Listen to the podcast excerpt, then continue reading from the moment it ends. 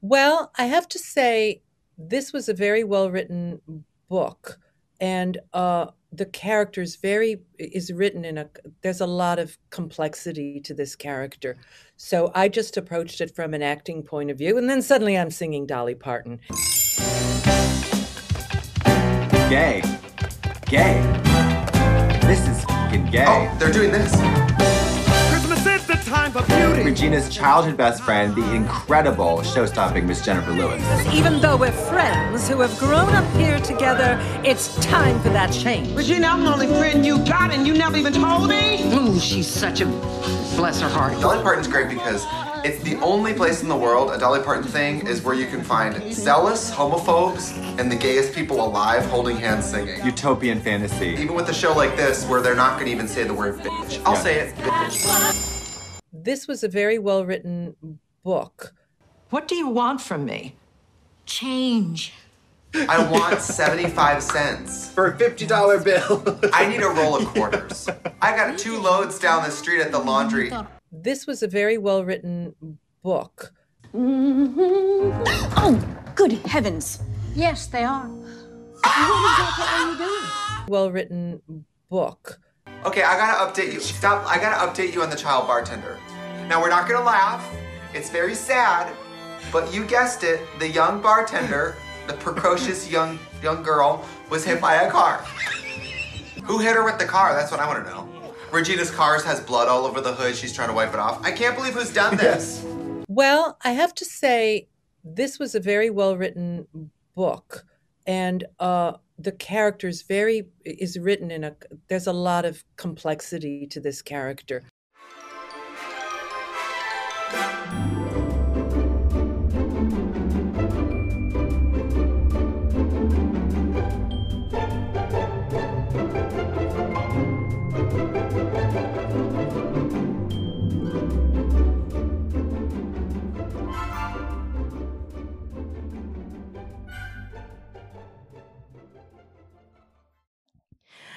Christmas on the square. Christmas time on the square. Square. It's It's, cr- the Christmas. it's Christmas on the square. Christmas the on the square. Gotta get out of this The snow is on the 'cause I'm ground. a villain. I'm gonna leave it. Because it's the a Christmas town. on the square. Christmas time. Christmas. Fertility treatments are all I want for Christmas. Oh my god. Welcome back. Welcome back. Um, Merry holiday season. Merry holidays. Merry holidays. Um, Coming to the stage, Merry holidays. Merry holidays. Um, I have. I I don't even know where to begin with this. Okay. Tell the tell the tell the good the good uh the good folks what movie we're we're Welcome. To another episode of Showgays where we this week are going to discuss the seminal 2020 classic that is Dolly Parton's Christmas on the Square. That is the full official title. Mhm. Um and this I will say this marks a, a monumental occasion for the pod as this is our first female director that we have ever had for this show. So that is exciting. Um it's it's a shame that it's this movie. Ah. But I can't unfortunately also think of many female Female-directed movie musicals. musicals. So Molly, how are you today? We've had a couple weeks off. well. It's getting it's very cold here, so I'm wearing some of my heavy one of my heaviest sweaters today and cozy socks on and all that jazz because it's Mhm. it's winter now. Yeah, it snowed today, in fact. It snowed here today, yeah. RJ, feeling good about the snow? Oh, it's a love hate relationship. Um We should be clear, we're not even at Thanksgiving yet when we're recording this. You're listening Yeah. to this probably in January if you're a normal person. that's true, um, yeah. So yeah, because this is the thirty. This would this be is the thirty first. December. Yeah. this is December thirty first. How is it go? How How is it? she? How is the new year? How's Let us know in the comments. Yeah. New Year's Eve is also New Year's Eve is also my sister's birthday, so happy birthday in advance. Maggie. Oh, happy birthday to Maggie. Okay, so unfortunately, it's my turn to do the summary. of What? this. it truly will be a challenge. and I do actually think this might be the first week that I if I try to actually say what the plot is and I'll just be like it's a reference of other not bits. yeah. Okay, just somebody somebody time. All me. right. Okay, Adam. This is your one minute summary challenge, and your time starts now. Okay, so Dolly Parton's Christmas on the Square is about a um, town called Fuller Fullertown or Fullerville or something like that. And um, it, the do- the woman who owns the town, which is a thing, her name is Regina. She's played by Christine Baranski. She is going to sell the property of the town to a mall company. Um, and so she has decided to evict everyone on Christmas Eve. Um, there is a pastor of the town who leads the rebellion against her. Rebellion is a a gross overcharacterization of what happens in this film.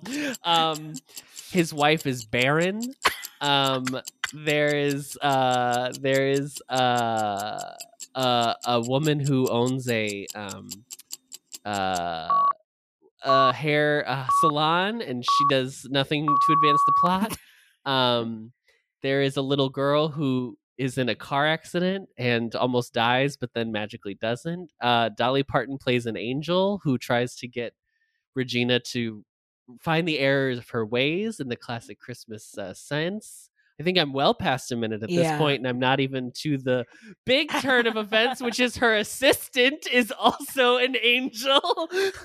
um, and then there's like a brief. You find out that she had a kid when she was young, and it and it ends up being the pastor. But then there's also an entire subplot with like the man of the town, Carl, who like was her boyfriend at the time, but is not the father of the kid, and it all happened on a Christmas dance. I don't know, like a Yule ball. I don't know what's going on there. Um, and then uh, everything is uh, fine in the end. So it's a little bit of it's a little bit of a Christmas Carol. It's a little bit of uh, country. It's a little bit of rock and roll. You know, it's got all of it. It's got touchstones. That was like five minutes. Just two minutes. Yeah, RJ, I thought you were timing because you like so confidently introduced I the did, segment. but I just it was fun to see him spiral. I'm gonna. I'll put it. I'll put the sound. I'll put the sound of when the minute times Yeah. out, so it'll be very. I think you that got to- past a minute. you got to the hair salon. Technically, was a minute, but there was still Why a can I full not minute. remember Jennifer Lewis's name? I keep wanting to She say had what was her name? She had a name. No. I literally couldn't remember Jennifer Lewis. Jennifer, Jennifer Lewis. Lewis. Mm. Isn't there an episode of Drag Race where RuPaul gets Jennifer Lewis and Jennifer Lawrence confused? I have a memory of this happening. I don't know, but she is uh, a great guest judge on that one episode. Someone, someone was gonna. Someone was thinking she said Jennifer Lawrence, like a contestant. Oh, that she Yeah. was She was saying Jennifer Lawrence. It's like what? I think it was Heidi. And she was like, "Oh, Jennifer Lewis. I thought you said Jennifer Lawrence." Oh, yes. This might have also been on a pit stop episode now that I think about it. I just feel like RuPaul getting people confused is like very on brand. So I Yeah. attributed it to Ru. Um, Maru. did I miss anything in this plot? I'm assuming nobody has seen this, or like Um, very few people have seen this. I would be shocked if anyone uh didn't see is- it because this won the Emmy for best outstanding television movie in 2020. So I w- and I will say when we did Jamie, we were like, you should see. We should. We like did a thing at the beginning where we were like, you should see this. Like this is good. You should see it before you listen for spoilers. You do not need to see this. This But- is not a movie that I would be like. oh, I hard "Oh, disagree. Oh, please go watch this movie. Oh my goodness.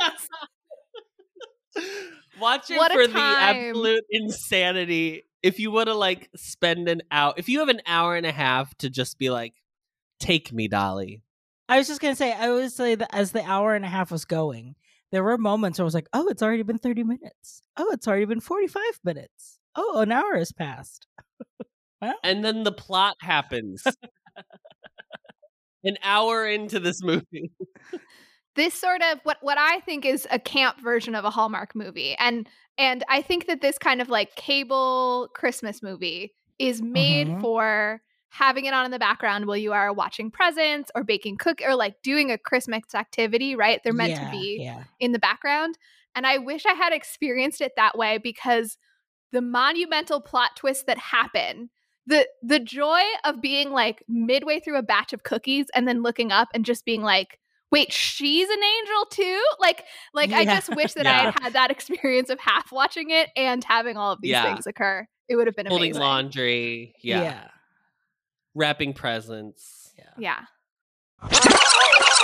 Molly, did you this is this is your first this is this is you've never heard of this until I mentioned it?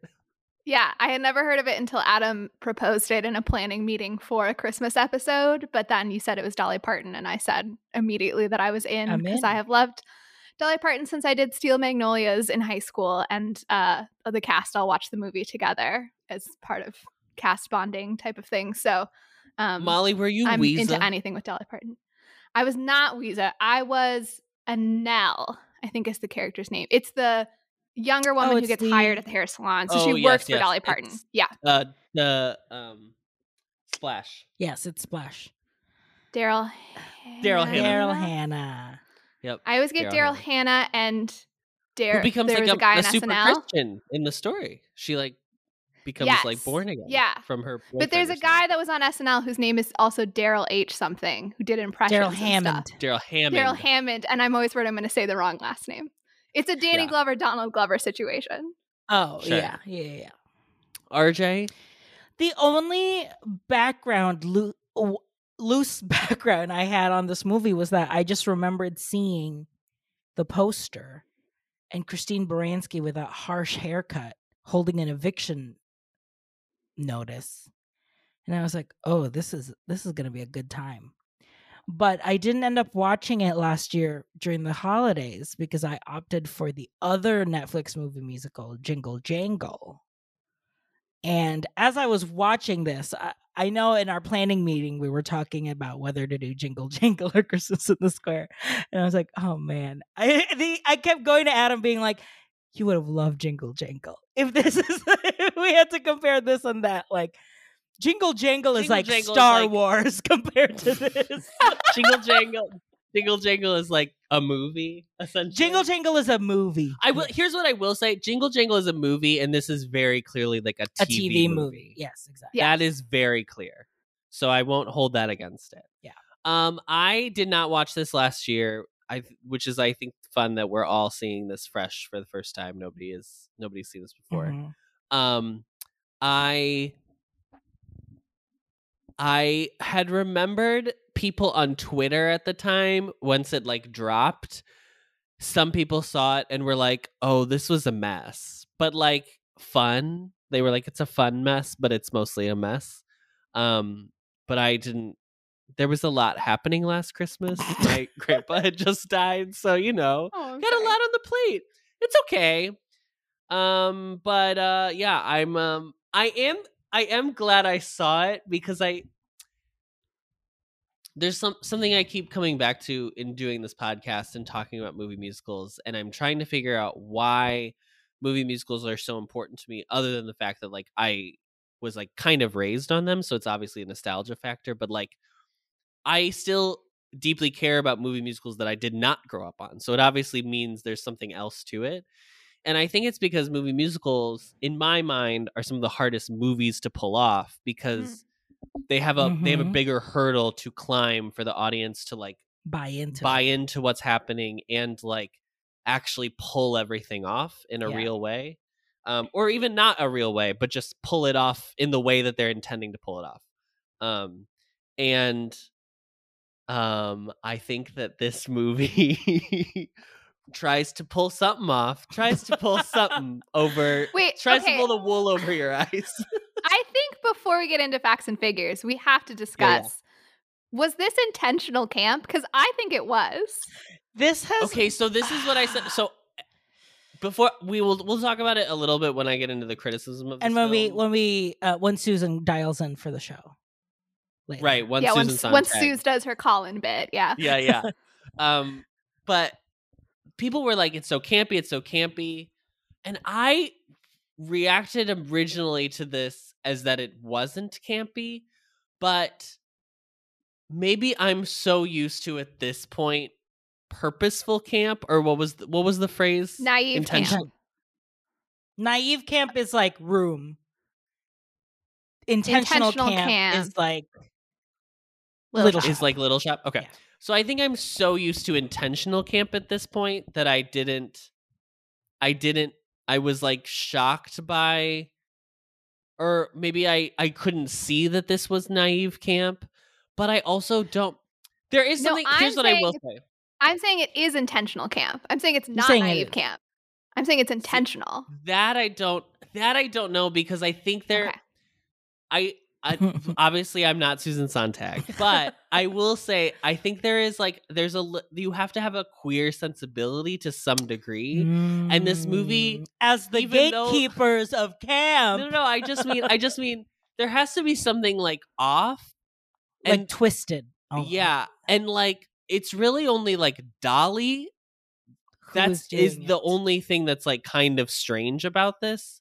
But like the rest of it is just very like community theater, which like is camp, which is why I think it's more naive camp than it is intentional camp because they are so earnestly trying to pull off like the story. the story of whatever the hell this is. And also like all these people in the crowd who are like cuckoo bananas are all just like Atlanta suburb actors.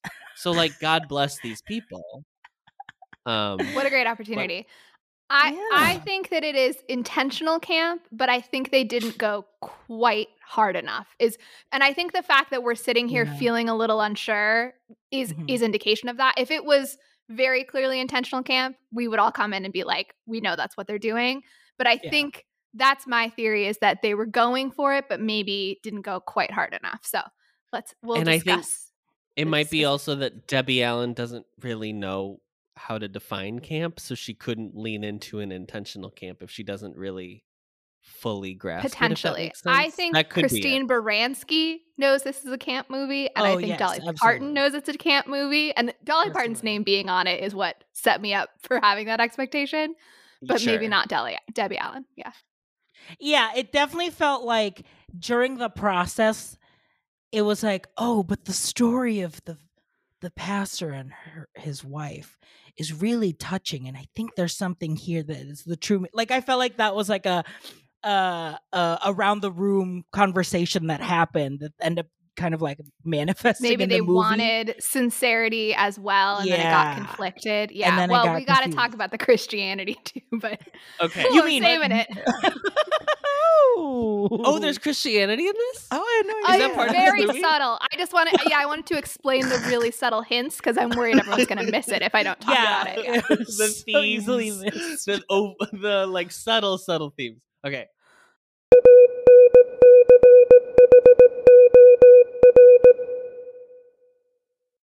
This movie was directed by Debbie Allen, um, who is like a literal legend. legend. Like Amazing. Debbie Yeah. Allen. She's Debbie Allen. Uh, she screen- taught so, so many children how to dance. Yeah. True. On fame. Um she uh oh, I'm sorry. The screenplay is by Maria S. Schlatter, which is like cool and it's also a woman. Um uh it's starring Dolly Parton as Angel, Jennifer Lewis as I don't know. I think her character's name is Marjorie or something like that. I'm just going to call Do- everyone by their actor name. Does she have a name? try. Does it matter? Josh Segarra plays a, a character named Pastor Christian. so his Again, name intentional camp. Somebody has to have known when they named him Pastor Christian. his name is Minister Minister, basically. so that's great. Um, Father priest. yeah. Jeanine Mason, is that um I think that's Jenna. no, I think that's the Oh yes, Felicity. that's The Felicity the assistant. Felicity the Angel in Training. famously one, so I think you can dance. famously one so you think you can dance. Mary Lane Haskell uh is Jenna, is Jenna the pastor's the pastor wife. Christian's wife. who is in every Dolly Parton Netflix movie. Netflix movie.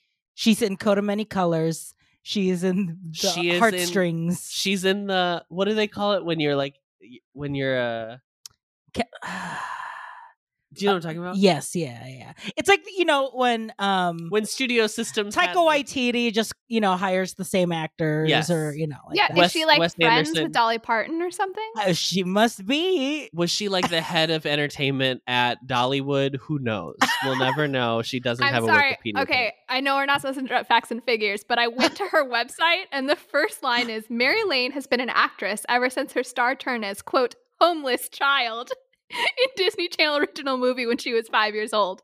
That's what you start your bio with. Here here's here's the headline everyone. I played a homeless child in a Disney Channel original movie when I was 5. I'm an actress. So wild.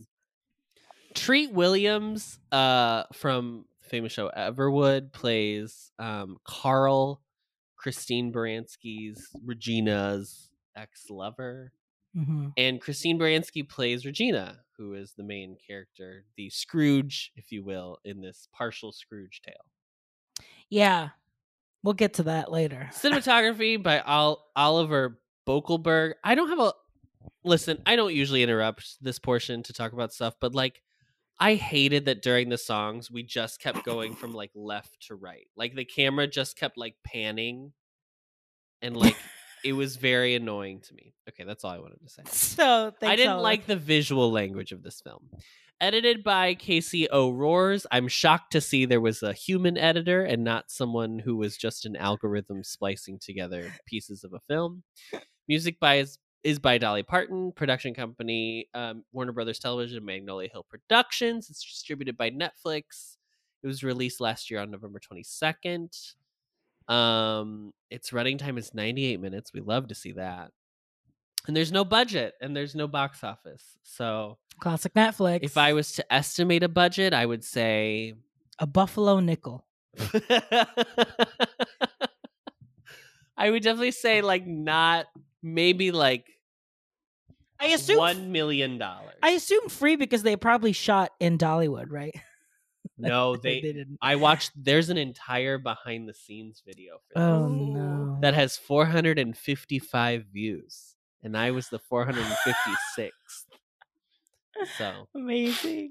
um, We're going to start I the have- fan base for this movie. Let's I let's get a know. wiki Sure. going. Hey angels. Come on, Angels. angels. Angels with a Z. yeah, angels. Um, shockingly, this one, this movie won two Emmys.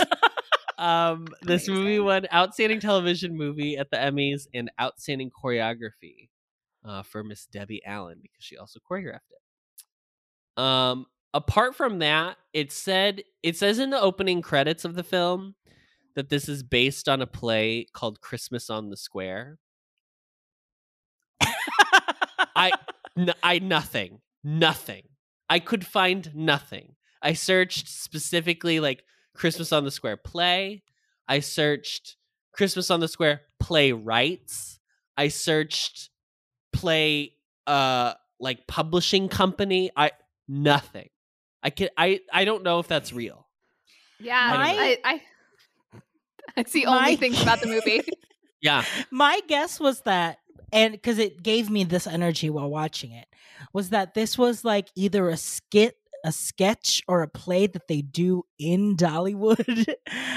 that was like, I don't know because I searched Christmas on the Square Dollywood and I couldn't find that either. And so I was like, I don't know what's Where? happening. I felt like this was this gives me the energy of a Branson production. If you're familiar Yes. with Branson, Missouri, and they're kind of like middle of the country, middle of the road, very family friendly Christian entertainment.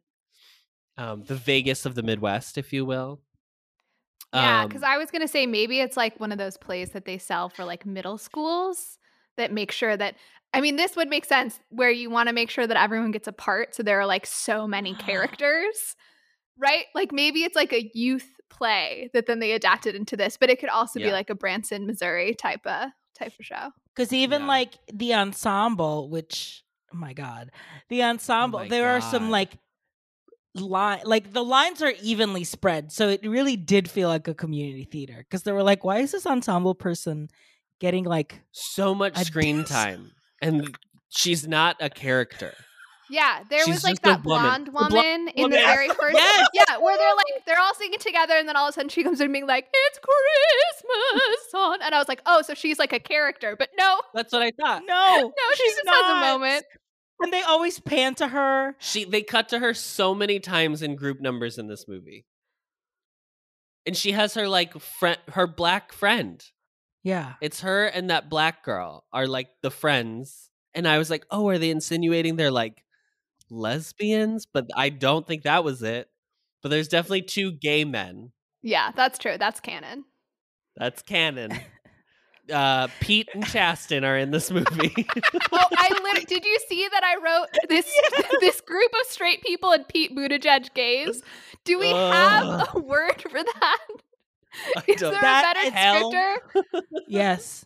A Buttigieg That- is, all, is what I'm going to call it's them. a yeah. Buddha judge. All all the gay men in this movie are Buddha judges. yeah. everyone shops everyone in this movie shops at old navy at, from the like christmas time old navy sale But like full the entire honestly, they could just take some of the choreography and then add like it's Christmas at Old Navy. Shop uh ten dollar sweaters. Like it's like, what Like, and they- just overlay may- that vocal. they may have filmed that like in between takes where they were like oh we gotta can we do the old navy christmas commercial real quick while we're yeah, all it's like here a tie-in that they did. Yeah, Yeah. that was one of my great disappointments in terms of the the camp element was that I was like, I think if they wanted to do camp, I wish they had gone harder with the costumes. Like either way worse or like so stylized. You know what I mean? Like Yeah, the yeah, yeah. costumes were so bland that I was like, oh, I just Yeah. feel like you could do more with this. the most sexual thing that happens in this movie we should just start talking about the movie but the most sexual thing that happens in this movie is pastor christian takes off his coat and reveals a quarter a quarter zipped sweater and it's like woo sexy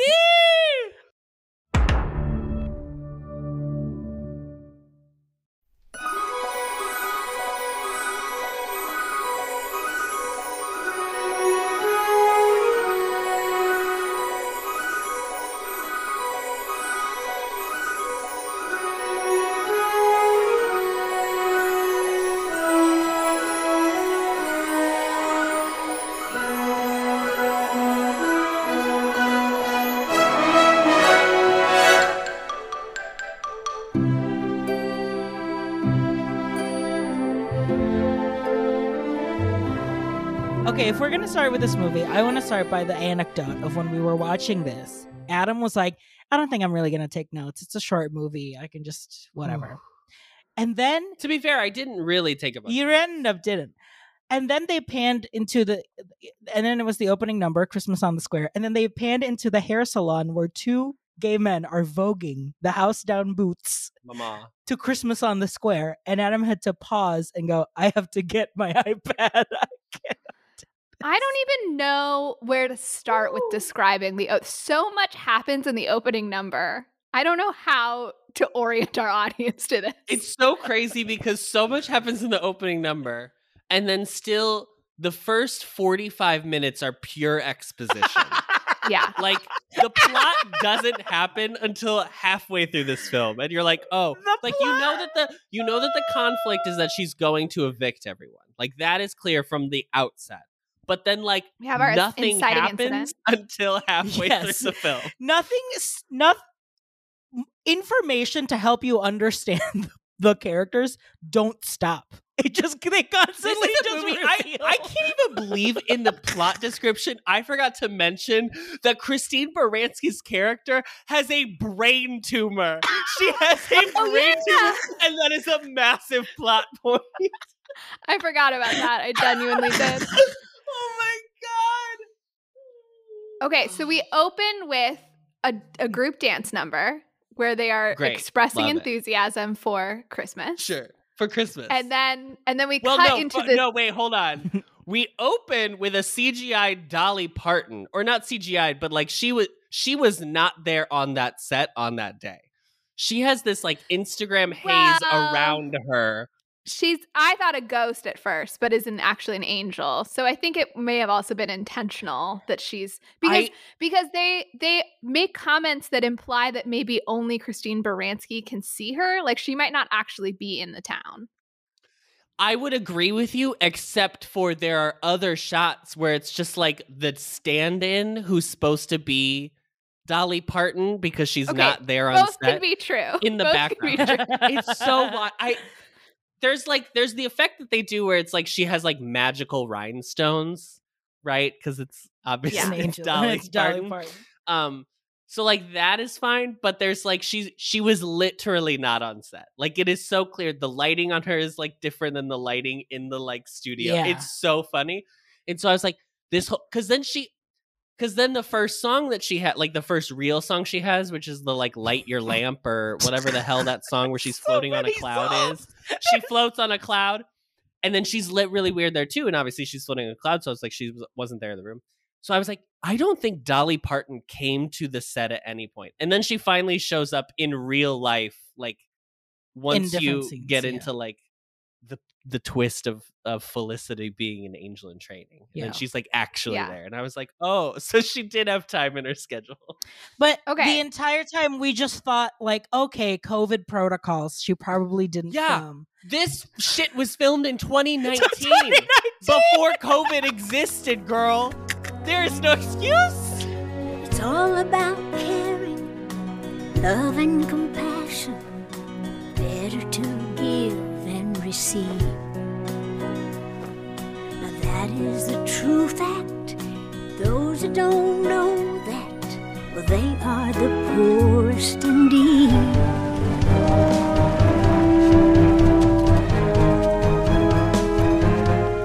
I'm gonna I've- reverse Gotta get out of my um. Judi Dench attitude about divas for Dolly Parton because I Oh, love her so much. I think that's Oh, great. yes, I don't yes, mind it at all. Um, okay, so I guess maybe I got her. I couldn't remember if she was introduced before Christine Baranski, but maybe you're right. So we see her as this apparition in like gray rags that's clearly trying to imply that she's some sort of a homeless person. And she's carrying a box that says change. Change. Get it, guys? It's it has a double meaning.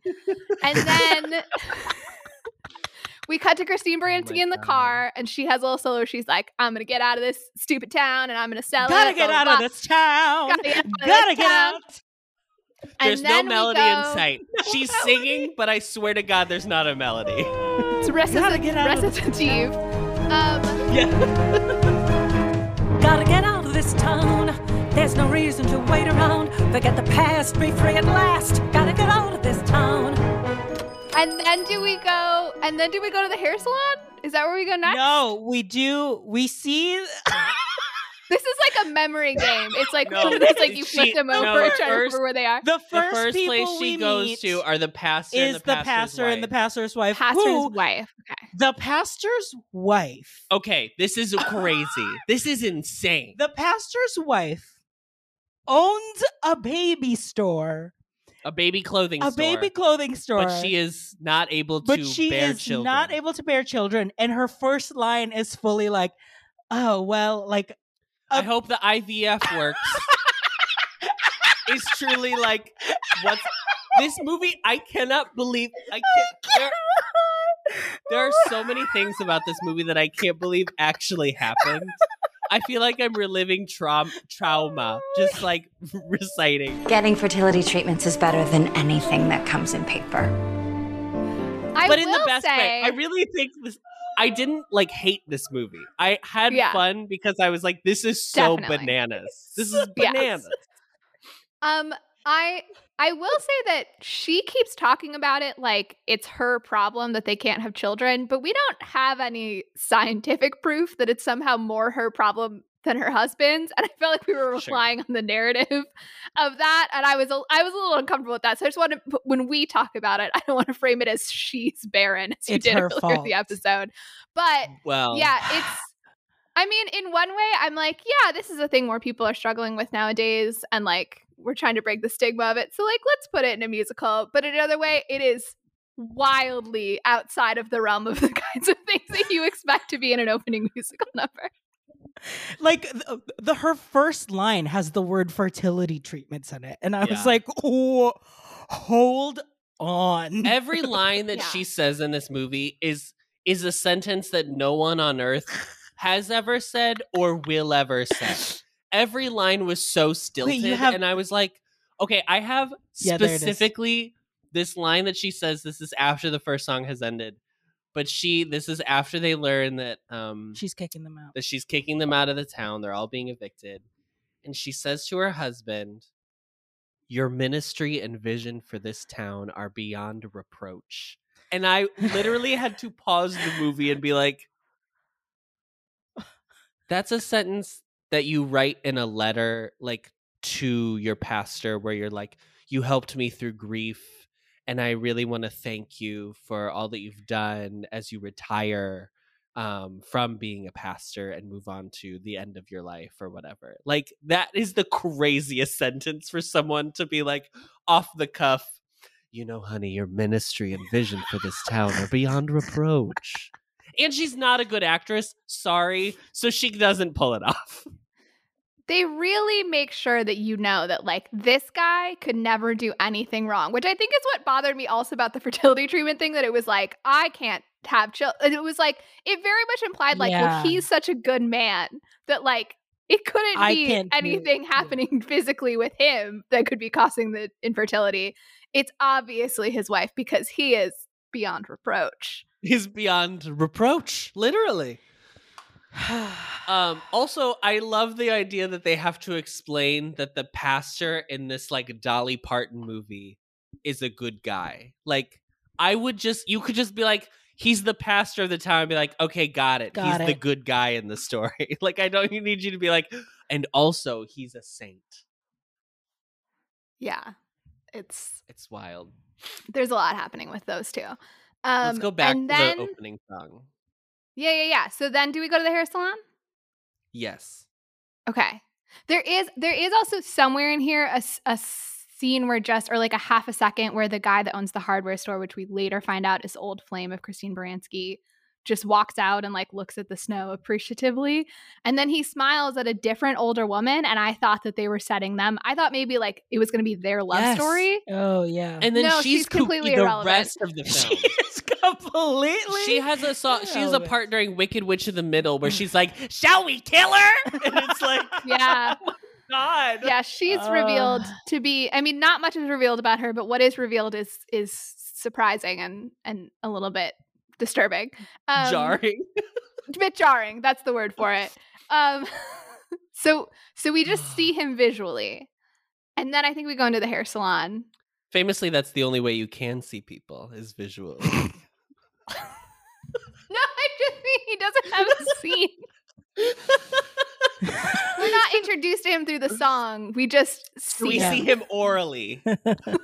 A U R A L L we tactily feel his face through a really cool new technology that's rolling out with this movie. Netflix really hit big on the like technology aspect of this. I was this really is the surprised. first movie they deployed it with. yeah, big step up from Bandersnatch. Um,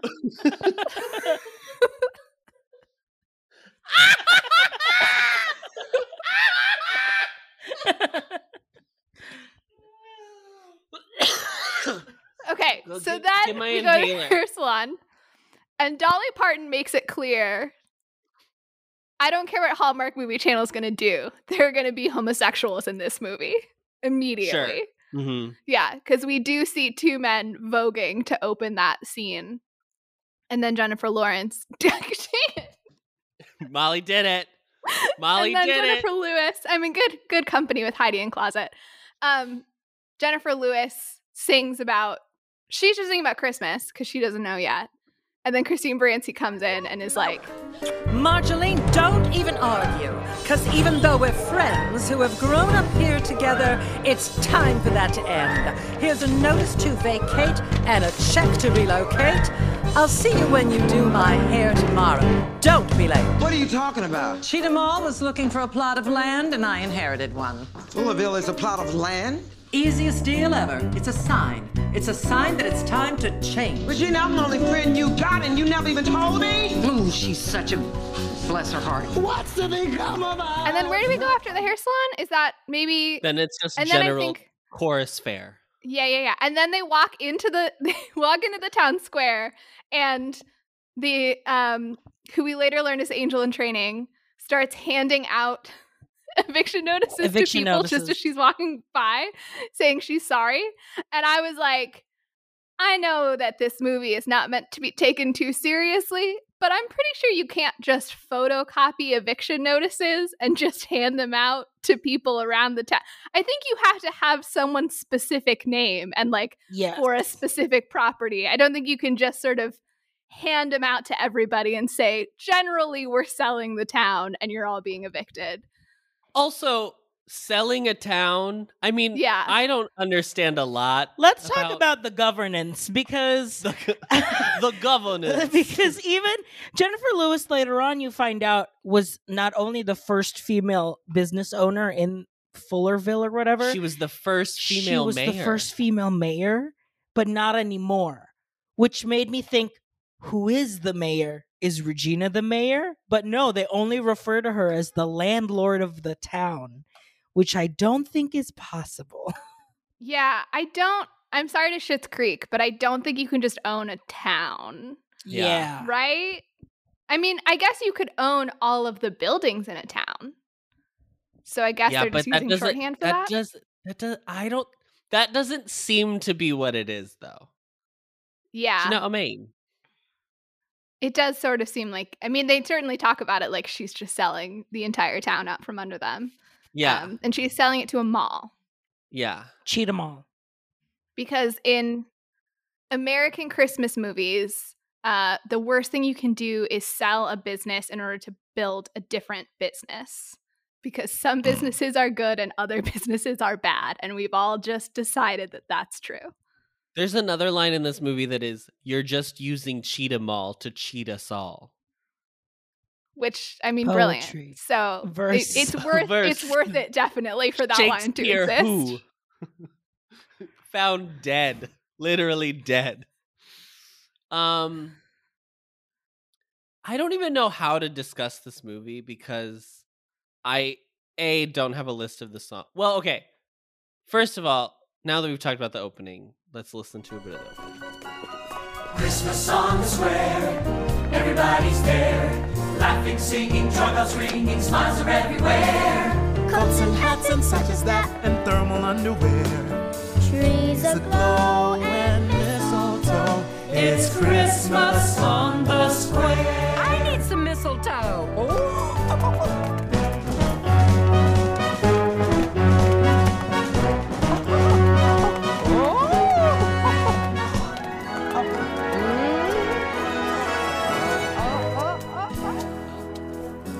Listeners, if you can l- tell us what the uh, melody is in this song, we will award you a prize. Um, I would also like. I this is generally what I'm saying though. I don't know where to. Do we just? Is this the first movie where we just go through kind of the machinations of the plot? Because like, there's a lot. There's so much happening, He- and the only way I feel like I will remember what's going on is if I try yeah, to like go but beat by that was the thing. There was so much plot. There was so much plot. There was so much plot. I That and could yet not so believe- little happens. there was there were there were like there was an A plot, a, there was like an A through G plot. Yeah. There were Well, so okay. many plots. They they do for the most part stick with Christine Baranski, which I think is the best choice Yeah, that the movie makes. true. Because I am happy every time that she is on screen. I think that she knows she's playing a camp villain, and that's great. I will say that the thing, one of the places where I felt like they failed was they were like, we want to stick with the villain for the most of the movie, but we also don't want to explain the villain's motivations until the very end. And so she has to be this weirdly inarticulate two-dimensional character who can never explain why she's doing any of the things that she's doing which Yeah. i feel like again like you could have done that but then it, you needed to make her like even more of a caricature you know and like make that a clear joke that she like refuses to tell anybody but instead she just kept sort of being like i'm selling the town because I need eh, a new start. And it was like, yeah, what? Because okay, so obviously she's supposed to be Scrooge. Like that's obviously where what they're pulling from in terms of like uh, tropes in Christmas movies. but like Scrooge, the reason a Christmas Carol is so good as like a piece of literature and a story that people keep coming back to is like everything is so stock but like efficient in terms of like how it's deployed. So like I don't need a 10 page backstory on Scrooge being who he is. You just know from the beginning he's a miser. And so it's like, and that's why he sucks. But like, there's no, she's just like a bitch. And then, like, apart from that, you're like, okay, so she's just selling the town. So there was a part of me at the beginning where I kind of was like, oh, I hope she actually sells the town. and like, Whoa, then we just deal yeah. with the repercussions of like, like a year it's in town happened. situation. or like yeah. a full it's full fiddler and we have to watch them do an, a Yeah. christmas Anatevka outside Yeah. as they walk out Or That even, sounds like I something mean, that- Hallmark would try. That's Yeah. technically what happens in How They're Going to Steal Christmas is he actually does steal Christmas, and then like yeah, but he gives it back then. right, but Right that's you get the you get the like interesting thing of the the what makes it a Christmas movie is the fact that you learn because that he Christmas sees isn't yeah about they the see the mistake like she would see the mistake as it hap- happened Right. Oh no, there's a different wild way that she learns about her mistakes that I will I will save. So I think Oh what happens after so we because I the other way we do it is by character, but I feel like that's also confusing.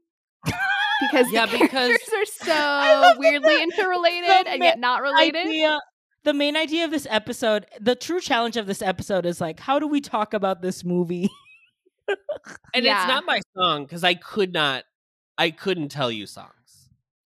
Couldn't tell you a single a single Because- lyric that they sang. someone No. could just like add a add a add pitches to a sentence and Actually, that no, technically wait. counted as Wait, a wait, song wait. I will say, let's talk about Wicked Witch of the Middle because Yeah. I think it, it will tie into a few things. I think we're gonna finally talk about start talking about the Christianity situation Okay. because there's like a weird Christian thing in, in that song. I want to talk about the like very. I am someone who's from a flyover state, so I do not like the term flyover states, but like I understand what that is to evoke. And I think there is something very specifically this film that is like middle America is just as important.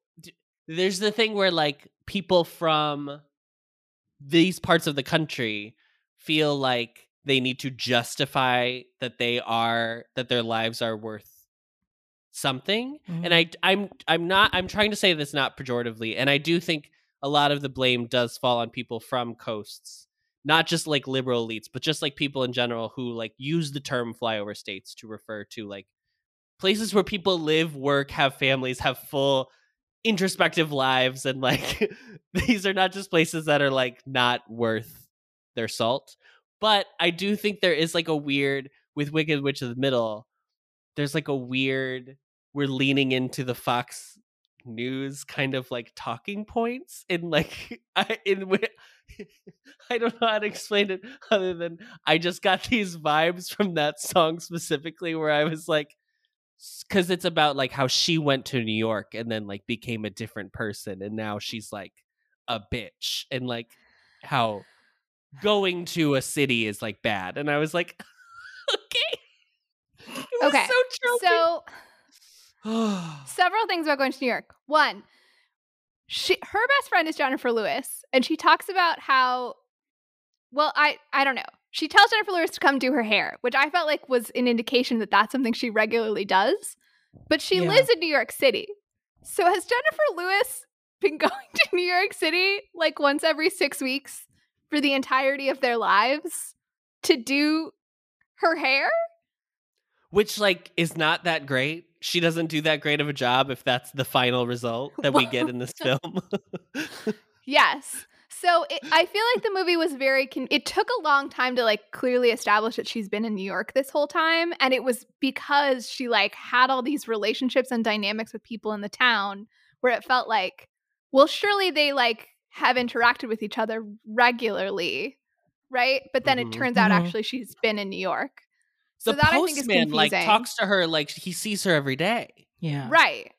But then I think that I think that that's an interesting take, Adam. And I will say though that I feel like the town also though kind of if we're gonna be like really serious about what this movie is trying to say, the town also kind of gets its, its own comeuppance because when we find out at the end that she had a child out of wed- wedlock as a teenager and gave it up for adoption, Disgusting.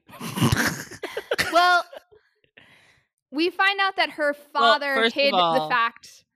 Oh, okay. Famously, she got pregnant because she danced with a boy.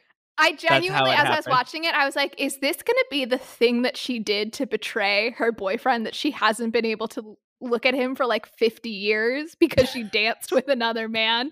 And then she's like, and then when I got pregnant, I was like, oh, okay, it's a metaphor. Gotcha. Oh, Good. okay, okay, okay, okay, Something actually happened. Um, so she got pregnant as a teenager. Yeah, let's just go to the ending. I don't care anymore. She got pregnant as a teenager.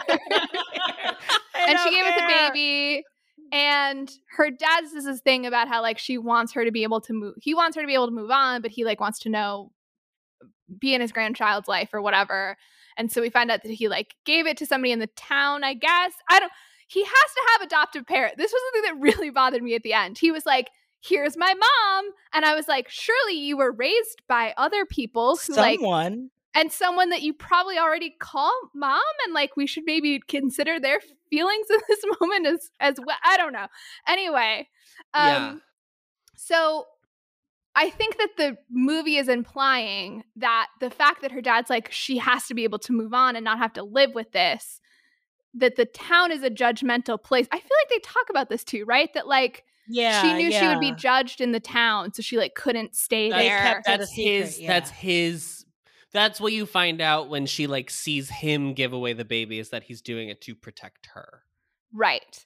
And I think also though, in, like then when she's in the church Him at the end the and dad, is like sorry. explaining when she's explaining to the townspeople what happened, I feel like they kind of say explicitly like it's because you all wouldn't have accepted me at this Mhm. time when when this Mhm. happened.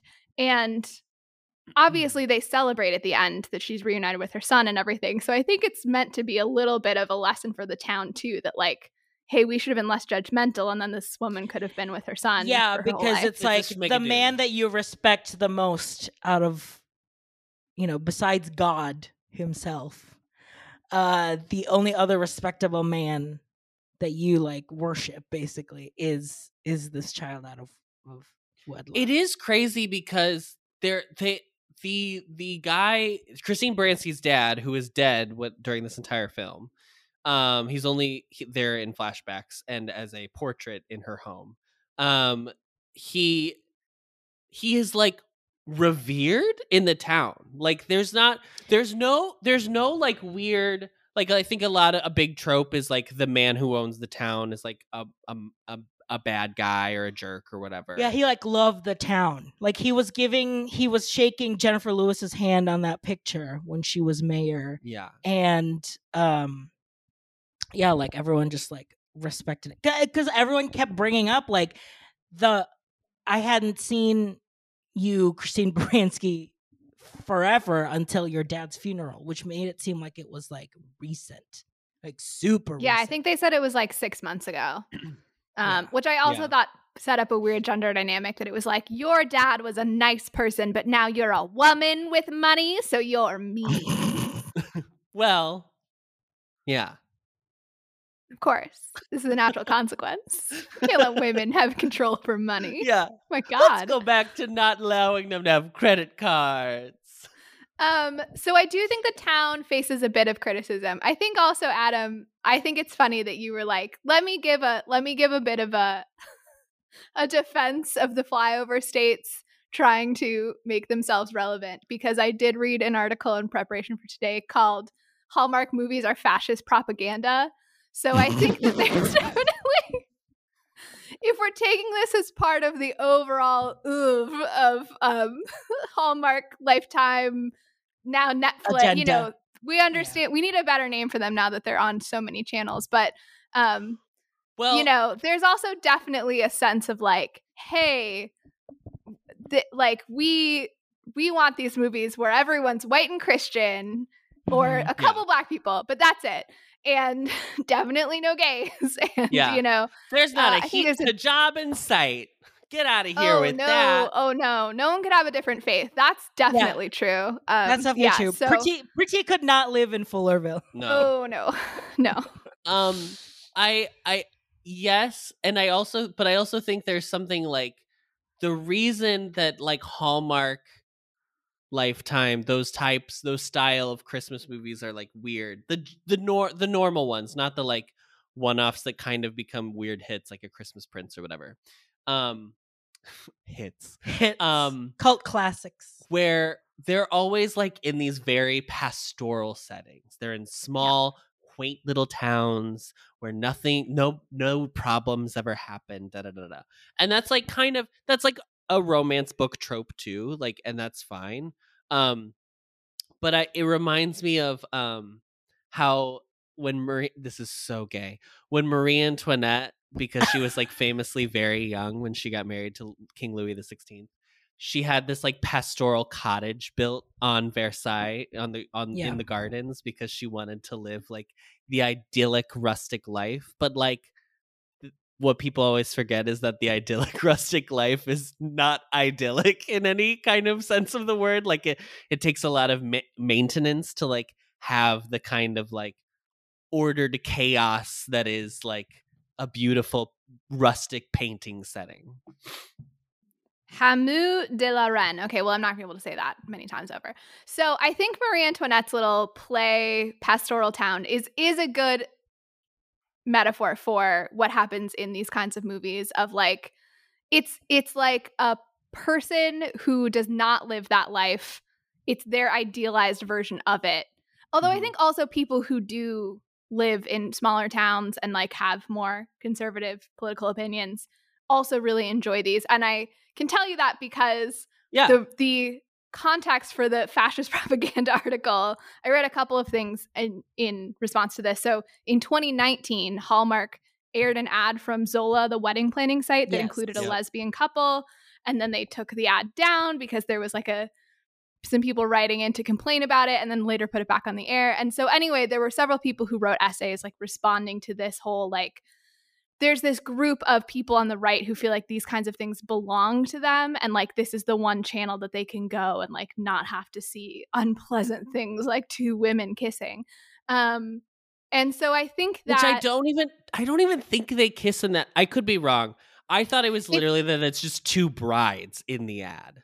I think it said it said that they did kiss because Hallmark's Okay. excuse was that they didn't allow for like public displays of affection regardless of gender and then a bunch of people went through and pointed out a ton of other ads and and movies that they had aired that included kisses Yeah. so they were like that's obviously not the case. Um so I think there was a kiss in it.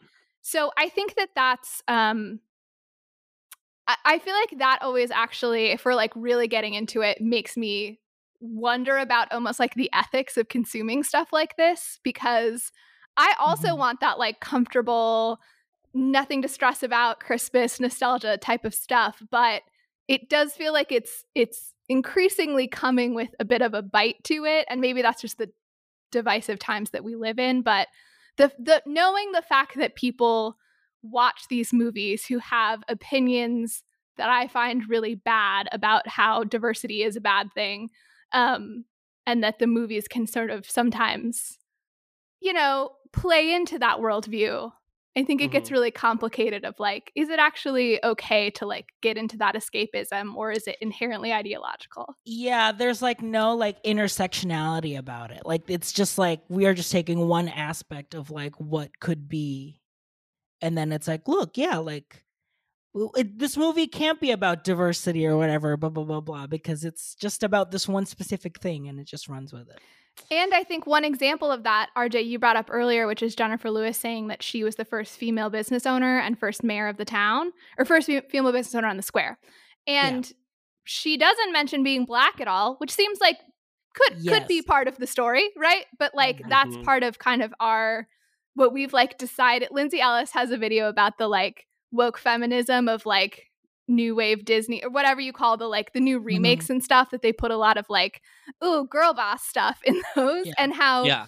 we've all decided like it's cool to celebrate women doing things, but like you couldn't, you can't celebrate someone for being the first black something because then that would remind people that there was a time where they faced discrimination, which might imply that that still happens, right? And so, and I was like, Yeah. oh yes, Kansas. Uh, never been any sort of a massacre against black business owners in the state of Kansas. So of course it wouldn't be relevant that she's African American thought- because I thought that was you know, Oklahoma. Tulsa. Oklahoma. Oklahoma. Oh dang! Why did I think Tulsa was in Kansas? I'm so you can, dumb, you you can- guys. you can redo it. no. if you want. Okay. There was there was a massacre close to Kansas. I guess is what I wanted Sure, to a say. state away. Because yeah, so Tulsa. Well, Molly um, Molly hates the flyover states, so it it, it makes sense why she got them all confused. Yeah, Right, as, as a as someone who, who grew up in Minnesota and lives in Wisconsin. I just think that they're all the same and it doesn't matter. And yeah, yeah, yeah. Um anyway, so I think that that just it makes me uncomfortable and that was another place where the Christianity elements if we want to get into it. It was like it was like, "Ooh, could this be camp though?" I mean, we like we've got the gays in here, so we're like trying to be more inclusive, but there's also this aggressive level of Christianity.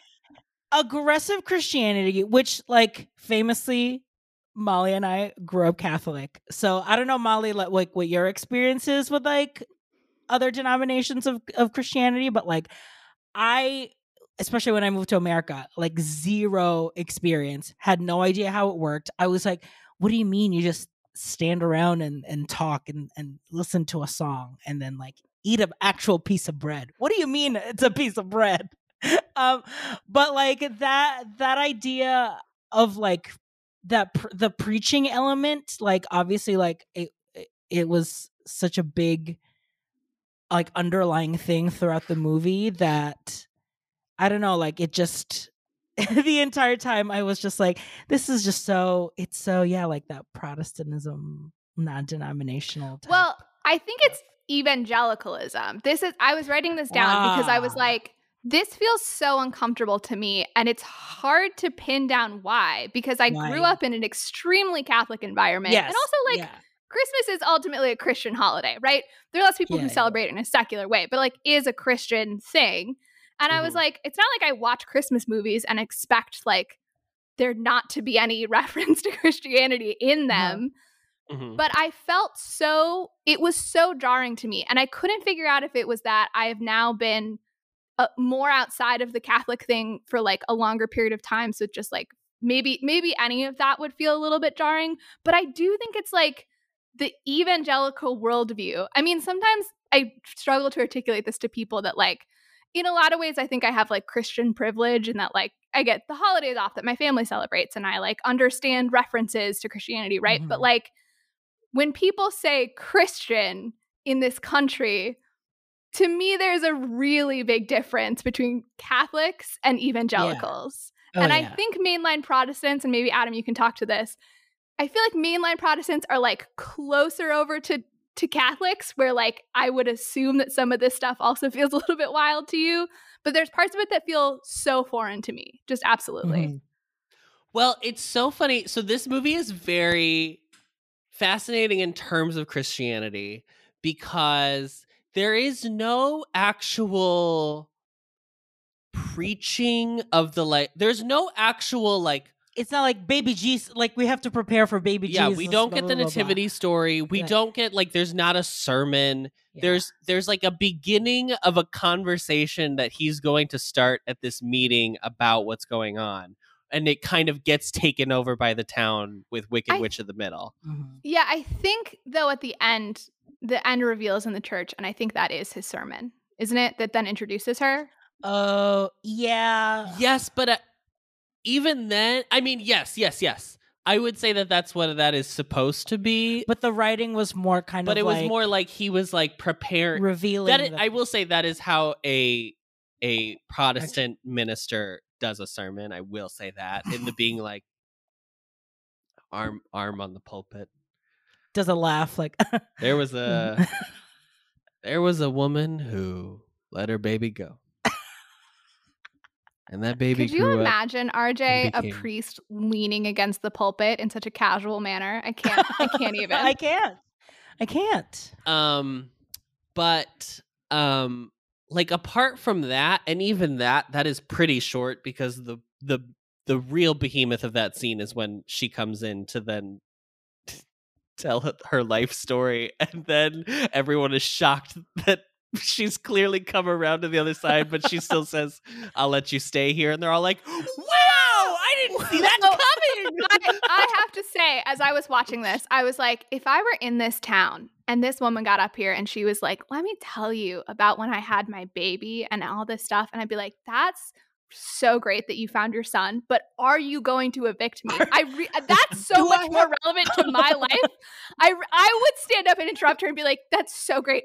Are you going to evict us though? Because like I need to know now. That's like actually really important." So Immediately after the service, I have to put boxes outside to be picked up. Yeah, I was So- packing on the way here. So like could we get past the baby stuff cuz like I need to know if I need to leave my house this I'm paying tonight. holiday rates to two men in a truck, and they are on their way to my house. Do oh I need I, had to leave? such a bad move last move. It's it's stressing me out just thinking about it. Oh, my god. Terrible. It's so bad. Yeah. I Um, want to say like the closest thing that you could say was preaching. I feel like a lot of their, a lot of the Christianity in those like moments where, unfortunately, I am going to say that it was cringe, yeah. are between like the the it's pastor the and his husband wife. and, the pastor. It's like how they talk to each other. They talked like as if they were share like they were in like Bible study. Group. Yes. because it was like, Yeah. well, don't you don't forget that when when Abraham like went through this, blah, blah, blah. like it just felt like that because she like when you said she doesn't talk like a normal, human normal being. No. dialogue. Yeah, it does have a little bit of a feeling of like if you've ever seen clips of like Christian influencers who will like make videos together being like how Yes, we dated in a godly way and like it, Yeah. it's that vibe absolutely. I Yeah. also feel like that the actor who plays the pastor the first scene of them, which I think is the scene directly after the opening number, we're going chronologically through the movie again. um, Yes. Oh yeah, they have the, the they're song. like he is so serious in that scene that I almost Yeah. for a minute was like, is he gonna be the villain? Like that seems way off for a Christmas movie, but like maybe. And I think he was the furthest away from camp. Like he he was in Yes. a very different movie than Christine Baranski was in. literally he played that he fla- he he, played played it so Pastor. Christian so seriously the entire Yeah. movie, which is just funny because his other credit that I knew this actor from is from the other two, which is the Comedy Central show. Uh Now on HBO Max. now on HBO Max, and he plays like a man child, like he's like a thirty year old Yeah, wanting like, to be funny on it. wanting to be an influencer. So he's just like, oh, that's fire. Oh, that's dope. And I'm like, you trying to play this makes me feel like you're doing a bit eh, because he was like doing a voice. He was like pronouncing words He's like he like- was in Handmaid's Tale. he's also like sorry he's also really hot and i don't mean to say that in like whatever i just mean to say like he's very traditionally attractive and his wife is not okay. and that's fine and that's not the point but what i am saying is that they had no chemistry Yes. so that Yeah. on top of them having these weirdo conversations where i was like this man is a gay pastor and she's his beard like what i was What is reading the- into this well, in ways and and the fact that she was like blaming herself for the infertility and the, the setup for their first song is like i don't understand why you love me so it feels like the movie is trying to Yes. acknowledge like he's more conventionally attractive than she she's not Mhm. unattractive it's just that he is like yeah yeah supermodel level you know Yeah. like you would i would laugh in his face if he walked He's into a room in real Hollywood life 'cause i'd be like you can't Yeah. people don't look like that in real life right Yes. and like and she looks like an average. she looks like a regular person Yes. And- yeah and also, though, I will say that I you mentioned the code earlier, and I wrote in the notes that uh, men with a well trimmed beard and in a nice coat is the straight women equivalent of putting women in bikinis for no reason in movies. Like that is there is a Hot. particular brand of straight lady for whom a man in a good coat is like yeah that's it. That's all they need. They'll be And that's why- retiring to their to their room after this, y'all. Yeah, and that's why they the Christmas movies are so important. Is because what other season are you going to put a man in a beard and the a coat? coats. Exactly. We need the coats. We need Here is also I wanted to know if um RJ if this felt like your experience also with Catholicism. they have a line in that scene as well where they talk about God blessing them by like bringing the other one into their lives. And I was like, for Catholics, God is not doing you favors. He No, not God is there. not doing He's not doing anything. any. I am trying to make him happy constantly. That is the dynamic in Catholicism. Me trying to not disappoint Big Daddy in the sky. He's not Yeah. doing stuff for me. What are you Yeah. talking about? And I guess there Wow. is still that sense of like, oh, he's got a plan. And like sometimes they're like, oh, he works in mysterious ways, things Mhm. comes up. But like I could not imagine two Catholics turning to each other and being like, I'm so glad that the Lord saw to bring you to me. Like, what? Well, that's where the Calvinism in like Protestantism is like, hello, everything is predestined. Yeah. Basically, you just work until you die, so that at I least need- that, I need to know- the right thing.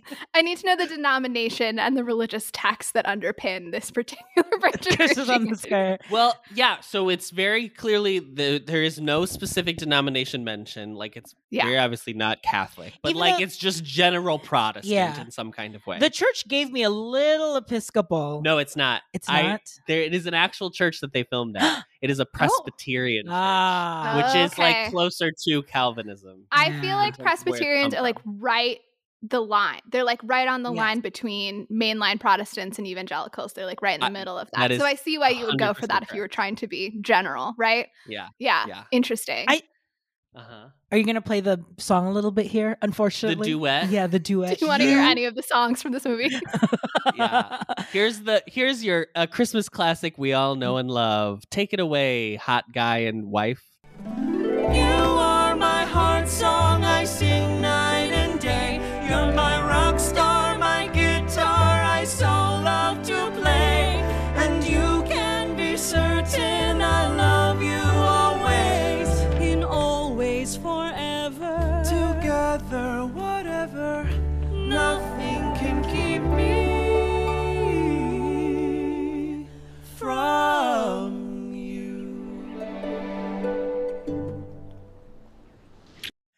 Here's the thing about.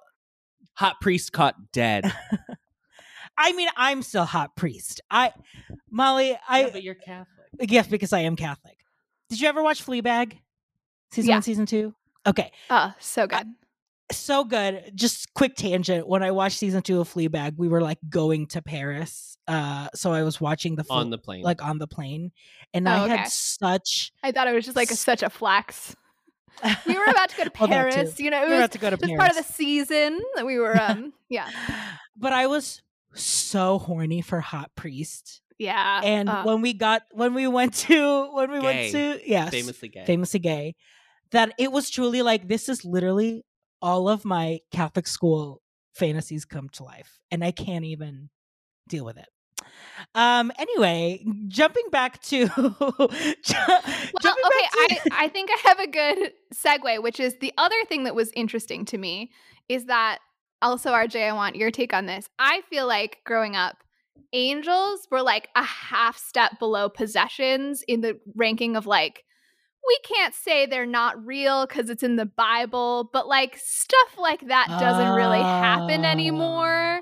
And I don't know how much that's a universal See, Catholic okay, thing you or like were the- gonna have a very different experience Yeah, with yeah, this yeah, because RJ is from the in. Philippines. yeah. Well, that's the thing. The Philippines is so inherently ca- Catholic, like it has imbued with like our culture. Cathol. ca- capital C that it has like imbued with our like culture Yeah. and we what did I it's like superstitious Catholicism. So we do spiritual Catholic- spiritual Catholicism. Catholicism. So there's like a fanaticism about it. We have like we kiss the feet of statues, like we pray the rosary, Mhm. like we pray for miracles. Like that's a very big thing still to us. And I don't know if that's just more like because we were like a colonized Catholic Catholic country that it like Yeah. imbued with more of the like indigenous folk combined with like oh it's making sense. Yeah, it's God that's doing this.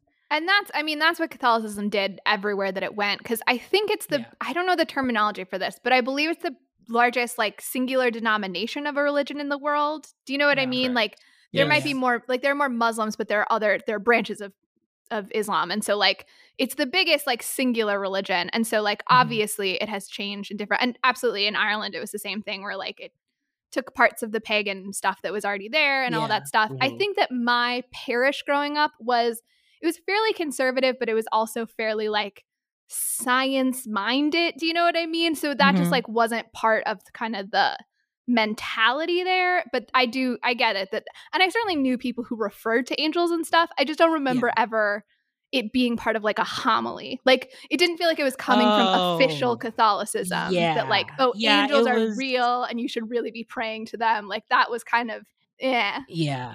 Well, in like in my experience, we we loved the saints.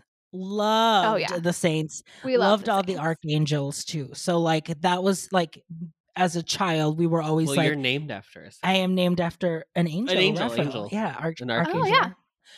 So it's like we were always like, okay, you have a problem, pray to this patron saint, pray to this guardian angel. Like so that was always like um just like imbued with how we we viewed things. So like angels were very big like for mine, like my experience.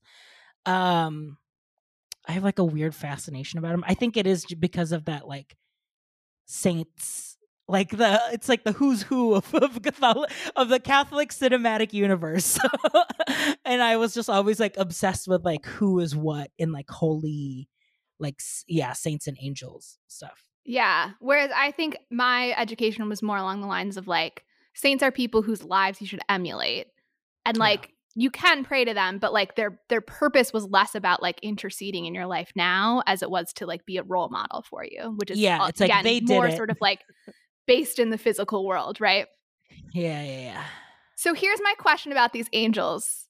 Did they almost murder a child just to to teach Christine Baranski a lesson? No, I don't think because they were involved. But okay, so this child, so y'all, like two thirds of the way through the movie, we've met this cute little kid who like poured Christine Baranski a drink at this bar that my her dad runs. favorite moment, uh, my favorite scene in the whole movie. yeah, let me she, just say, she pours herself a a, a I w- um a what's whiskey. it called? No, Oh, no, chocolate she- milk, she- chocolate milk. Yeah, chocolate milk, a chocolate milk, which is amazing. we should pause and play that song. Yes, it's probably Okay. my favorite song. I think it's my So, favorite song. For It's sure. a great, it's a great grown woman, little kid song. It's so great. yeah. Life is not a fairy tale. I guess it is for some, but not for us. I guess we both know life too well. We've seen and felt what it can do, and we don't care that much. For all the skins teach us lessons we have learned too well. No, life is not a fairy tale, not a fairy tale. So she was like this little side character, and then like two thirds of the way through the movie, she's in a near fatal car accident, which is also wild because her mother, we learned earlier, died in a car accident going to get her medicine. So She this is really has terrible luck with car accidents, y'all. It's I like a say- really bad situation. I want to be specific and say she is not in a car accident. She is washed. She is like she loses control of the car and is washed into the river. Basically, that is what happens to the car. And and that is also a lesson for Christine Baranski because it turns out that she was rushing to go get her daughter medicine. I don't actually know why that's connected to her I rent. you know what? but She'll get into it later. I will. I will bring up a very important point later in regards. Okay, to yes, okay. Adam I'll will pin explain that. this, the, yeah. So anyway, so something where Christine Baranski was uh, demanding the rent, so her mom had to rush to get her medicine, and then she dies. Yeah. Then this child is hit by a car, and they rush her into the hospital. Christine Baranski immediately is like, "Oh my god, get me the best neurosurgeon in the country!" Like she doesn't need additional anything. Like she's there to like help this child, right? Yeah. And then Dolly Parton appears in the back of the ambulance and turns to the angel in training and says, "Phase one complete." And I think she is saying, I think that what that line communicates is She I it up. tried to murder this child because the point of why I'm here is to get Christine Baranski to be nicer.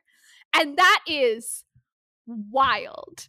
That is that's such a I mean, I guess it fits into a Christian worldview that God does really kind of messed up things things. sometimes for his goals. Yeah. But like, wow. What a way to be an angel.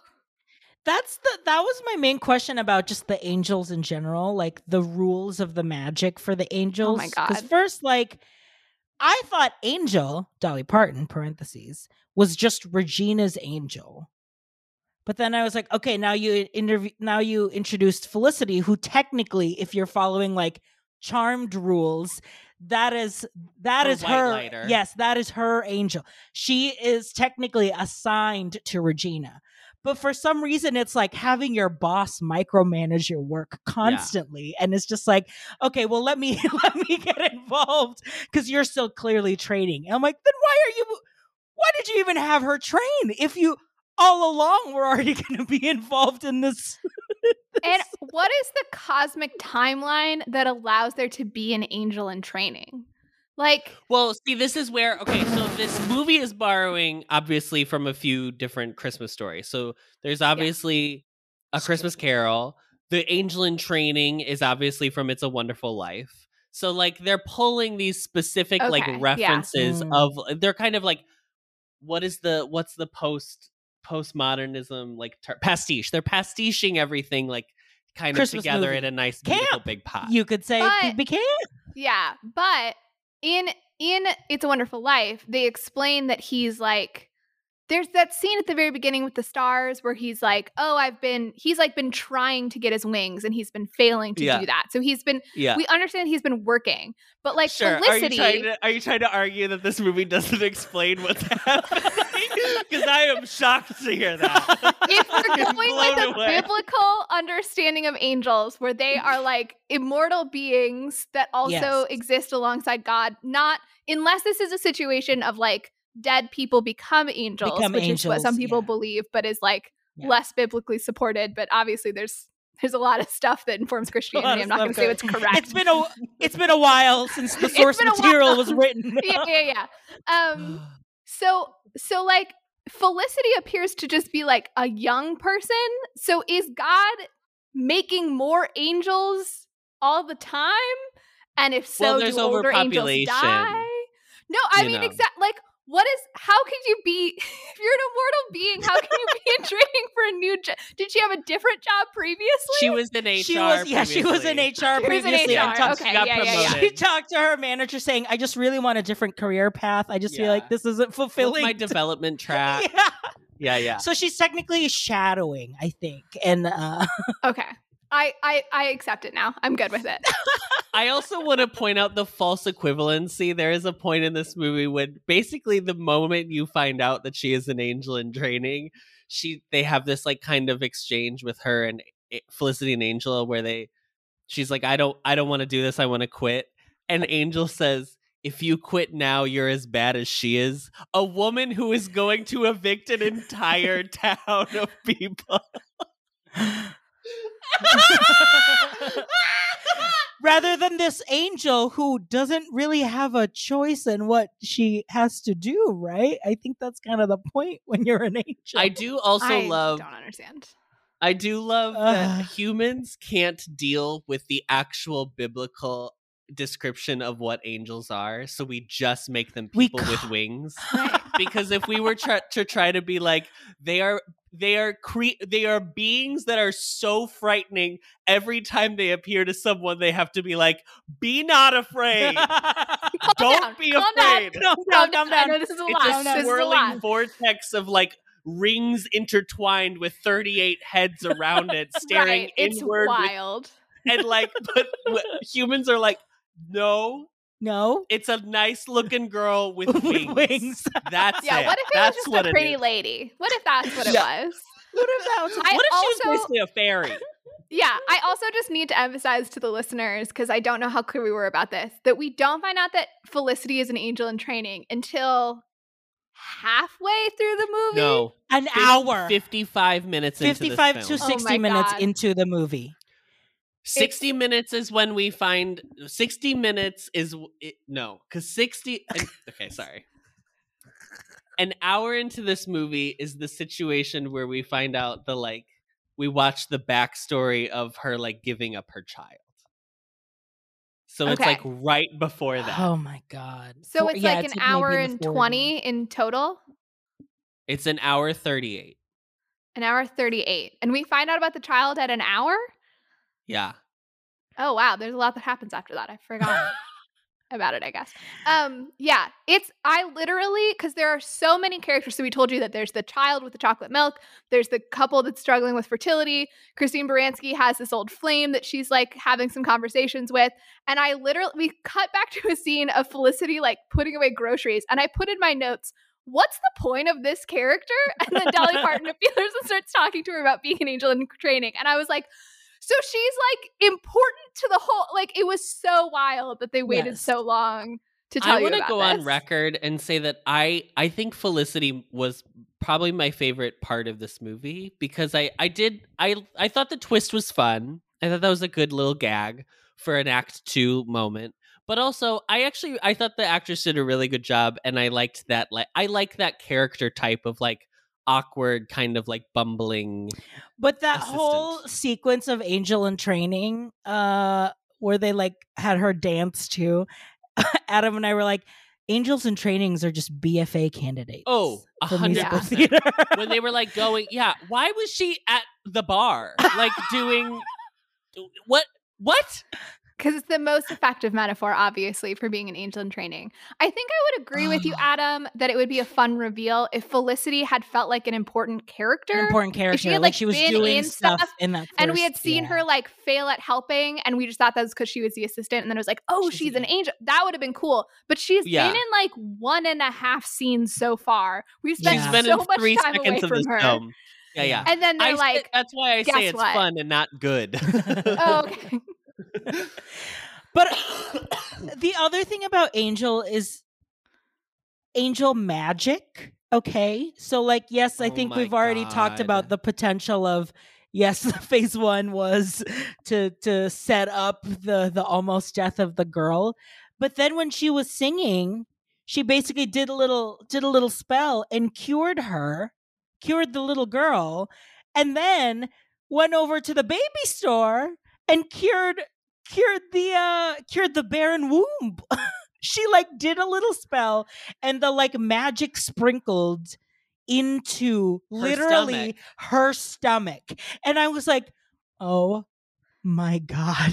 Which is So the isn't- problem. which- Wasn't that technically immaculate conception? I Isn't that was how like, we ended up with Did Jesus? she, did she fix the womb or Tell did me she that that's not what happened to the Virgin or did she put a baby in the womb? What what just happened?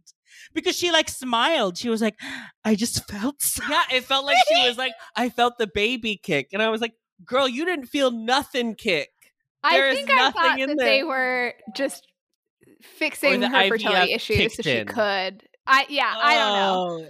Oh. Um, I feel like th- it's just this is the problem with an interventionist god, right? As like a whole mindset for the world is like why why did this have to happen for them to When you could have just- having a child? Yes. You could have done this all along. So if you believe Yeah. in a world in which angels can do that kind of stuff, why Right. why they didn't do something. They didn't learn a lesson. It was just that they found out who his mom was. So like Mhm.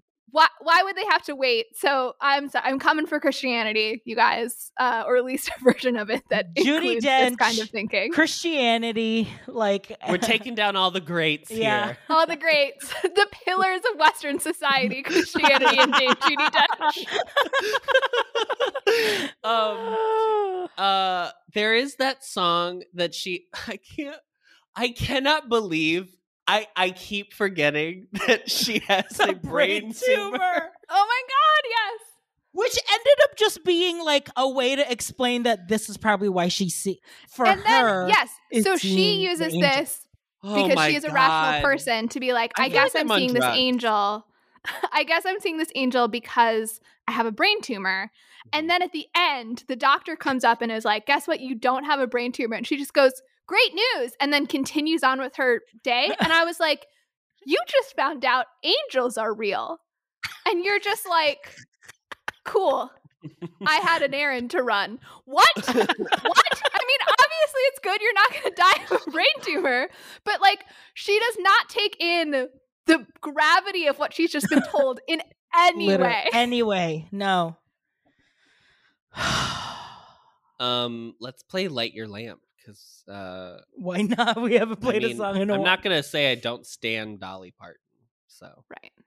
Spread some light wherever you go, and always leave an afterglow. Be a beacon in the night. Light your lamp and spread the light. May this little light of mine cast a glow wherever it shines, like the way. um, it's fine. I just really the songs are not memorable. They're so not memorable. And I also want to say that the setup for that is that her father's favorite uh, story was of the Scottish lamplighter. Do you know what the story is? He used to light lamps. That's not a story, Dolly Parton. it's not a story. The story is he used to light lamps, and then you could tell where he had been based off where the lan- the lanterns were lit. That's the whole story. That's that's what the story is. Uh, my favorite, my, My favorite, favorite story. old story. There used to be a guy who would light lamps. It was so That's it. Beginning, We- middle, and end, right there. we were like Adam and I were like, did he invent the lamp? Because they were like, this is an old prototype. oh yeah, she was like, lamp. yeah, the the the Deus Ex Lampina that happens in this film, where a Bible pops out of a lamp, A Bible jacking the boxes out of a lamp. like fully po- blue skidoos out of a lamp. Um, and in the store, she's like, "This is this is the prototype." Uh, She's not British. this is the prototype my father made of the lamps, and I was like, "What do you mean prototype? me? It's a lamp. What is a prototype of a lamp?" Turn d- yeah, on. he invented lamp. That's that's what they were. But That's it's what they not even. referencing. They're like, yeah. The, the, the story actually takes place in uh, fifteen thirty. That's It's- you, so you don't realize that. But Yeah, it's like The Shining, where if you pay really close attention, you find out that her father's been alive for hundreds of years. So yeah, you Mhm. but you maybe missed it because it was like really subtle. Yeah. yeah, just like the Christianity elements. Which speaking of the lamp, the way that she finds out who her son is is she finds this Bible in a lamp, and then when she goes to tell him, she goes, "It's written in a Bible, so it must so it be must true." be true. That was when I truly lost my mind because I was like, setting aside, okay, people believe that everything written written in the Bible is true. I understand that that's an important part of many That's people's thing, religious yeah. beliefs. But you know that people can just write things in Bibles, right? It's not that it's in the script of the Bible. It's that a man wrote it down in there and and believing we need no other evidence for your paternity than the fact that somebody chose to write it in a Bible is the wild I mean you're going to be taken for all your money if that's how gullible that you are as a person. Well, and then they like they do the whole thing where he was like he always was at my games. He came to my graduation. it's so the, this movie is wild. I'm not kidding when I say the word wild. Like truly an out of nature experience. Well, let's talk about what did keep us invested in the movie, and that is Christine Baranski. If this movie was a one woman show, I would have just watched just her. I didn't need anyone else. Honestly, I would have wanted a two person, a three person scene of just Christine Baranski, Jennifer Lewis playing all the parts as an everyman character, literally just switch, switching out hats and and shirts, and then Dolly Parton as the angel. And I, this movie would have been great for me. There are so many songs in this movie. there are like 26 songs. But half of them are like ah. reprises, but like there are too many songs in this movie.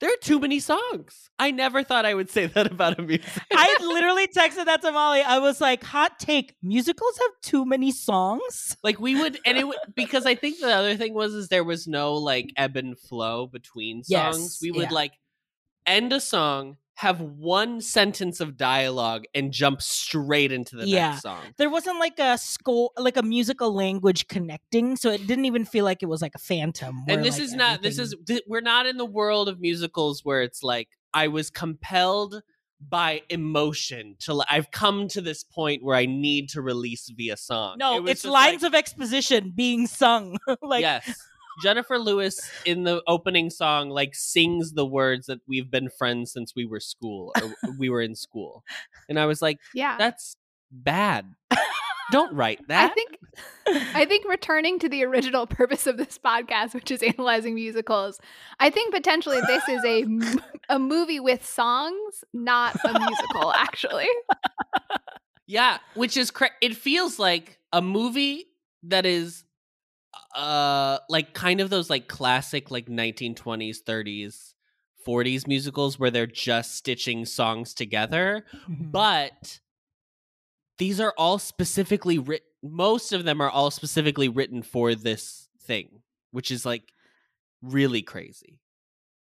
I want to read. That reminded me of a quote that I um, found in some of my reading. So I looked up also, obviously, information about like Hallmark movies, and I found an interview with two people who write scripts for Hallmark movies.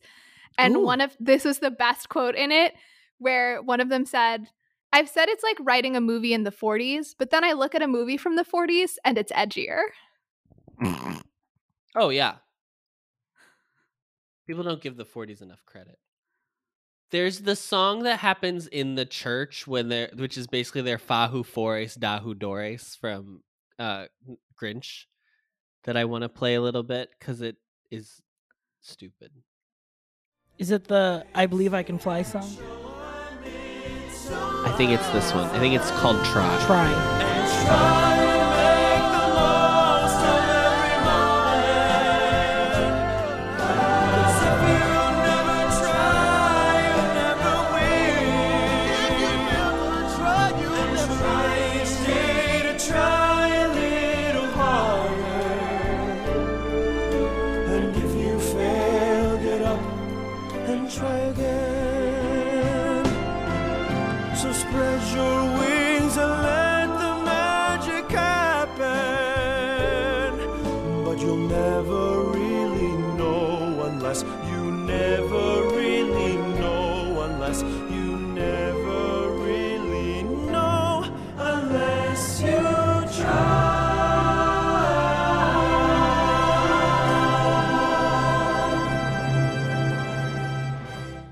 it's like we're gonna we're not gonna give up on on resisting against regina. We gotta try. And then it just evolves into the song that's like different uh like not stereotypes but just different literally like canned items of like uh, that describe like trying against like trying your best like like pitching a great ball game or like like a father trying to what like and i was just like what is this uh christmas like card greeting card song Well, because part of the uh, rules of these kinds of movies, I think, is that no one can have adult problem solving skills. And so their response to Regina selling the town is first to sing a song about how mean she is, which is the Witch of the Middle. And then and then they're like, we should just we should just really do something. But no one's like, does anyone know a lawyer? Or like a person who could help with a situation regarding eviction? no it's a song just to be like let's bo- like let's pick ourselves up we can do it Which kind of would have been fun if like Carl was a lawyer. Like that could have been like tension it could have brought Oh. conflict He could have had, yeah, an But actual no, he just owns a pawn shop. purpose. Yeah, I guess. I, think it's a secondhand store. but the or- pawn I don't shop is but the secondhand shop is important because he's A keeper of memories. I keep memories in the store. The memories of our This is a literal explanation of a secondhand shop. I keep memories. I keep mem- These items have once belonged to people. Molly, this was a song in the in the movie. I don't know if you remember. Um, No, I was going to say what bothered me about that. So I was pausing because I thought maybe you wanted to play it. Um, I mean, I can. Let's just throw it in here. Why? I already sang it. That's essentially what it was. yeah, RJ gave us a perfect rendition. This tea set, this cabinet, twas sweet little maze. Old George Brayford made it, and they used to play. Ah, she loved her grandpa with all of her might, and he hoped his love might keep her alive. With her beautiful face and her little bald head, they'd drink pretend tea with make believe bread. Memories are precious and priceless, their value not measured in gold. And I am the keeper of memories, I know they hold riches untold. And I will forever. What he says at one point, because I was writing in my notes that as a minimalist, this is my worst nightmare of a shop. Um, but then he says in the song that the memories are not in the objects. And then I was like, so why Why is this why your you branding? this? His whole thesis was like, I need this whole shop full of old stuff because of memories. But then he's like, but the memories aren't in the objects, which is like obviously true. But like, then why? What's what's your purpose then? What's your purpose? I want to talk about the flashback to the dance. Yeah. This now, when they showed this, it was like, okay, This this, is- is, how you know Debbie Allen This is directed. Debbie Allen. This is Debbie is Allen Debbie. choreo. Debbie Allen sure. said, "Disco, give me disco said right legs now. kicking. legs kicking." Ugh. and that's why she won an Christine Baranski says, and keep in mind, her father has been portrayed as like a kind hearted, lovely man throughout this, never as a disciplinarian or authoritarian figure. She says in the voiceover, Father let me go because it was a Christmas dance. what does that mean? That's what literally my question. What is a Christmas dance? But also, what is she? She's saying then that her father believed that other dances were immoral, other than if they were for Christmas. And what is the worldview that he has constructed in which his teenage daughter is not allowed to go to dances unless they have a Christmas theme? Here's the thing: he didn't want a daughter; he wanted a son. That's why he went to all the games. You know, that's why he was at graduation for father. Well, they so they do this thing when you see the baby get taken away, where the baby is wrapped in like this. Uh, it's kind of wrapped in swaddling clothes, one could say, and it was laying in a manger. Um, but Oh, when they pass off the baby, the baby has like some pink in the like fabric of the like uh blanket that's wrapping the baby. So I was like, at first I was like, as soon as she had the baby and the baby was going to be given up, I was like, oh, It's the- someone. The pastor is the ba- is the baby. Yeah. And then I saw it was pink, and I was like, oh, maybe it's not. Maybe it's a different. Maybe it's the wife. I don't know. And then it was just so I think they specifically chose like a pink thing to be like, oh, you never know, because of course I as a viewer watching a movie like this, if I am presented with a baby and any kind of pink color, you have to assume that that is because they are Mhm. giving the information of what is stereotypically a, a girl baby's color. Also, the woman, the actress who plays young Christine Baranski, was so bad when she when her baby was being taken away from her. She was doing the like scrunching the face and like, no, but he's my baby, dad. No, like as if like she was being told that she was grounded. And Adam and I were like, why didn't they just hire the girl who played young Christine Baranski In Mamma Mia Mamma 2. Mia, Here we go again. because she's incredible. Molly, I can't wait for you to see it. Um, can I say something else that I said to RJ while we were watching this? This movie felt like sometimes they talk about when they were filming movies on like actual film where they would be like, "Oh, we only had so much footage, we only had so much film left, like we were gonna run out, so we had to use the takes that we had or whatever." Um, whereas like now that's not really a thing because it's all digital and you just delete a file and call it a day or whatever. But I I said to RJ, I was like, this movie, there were shots in this movie or things about this movie that I was like, this feels like a thing where they were like, oh, we only have three days to shoot it, or we only have one can of film left, so we got to make it all count. Because when the when the when Pastor Christian, again, that's his name. I just want to reiterate, a little redundant.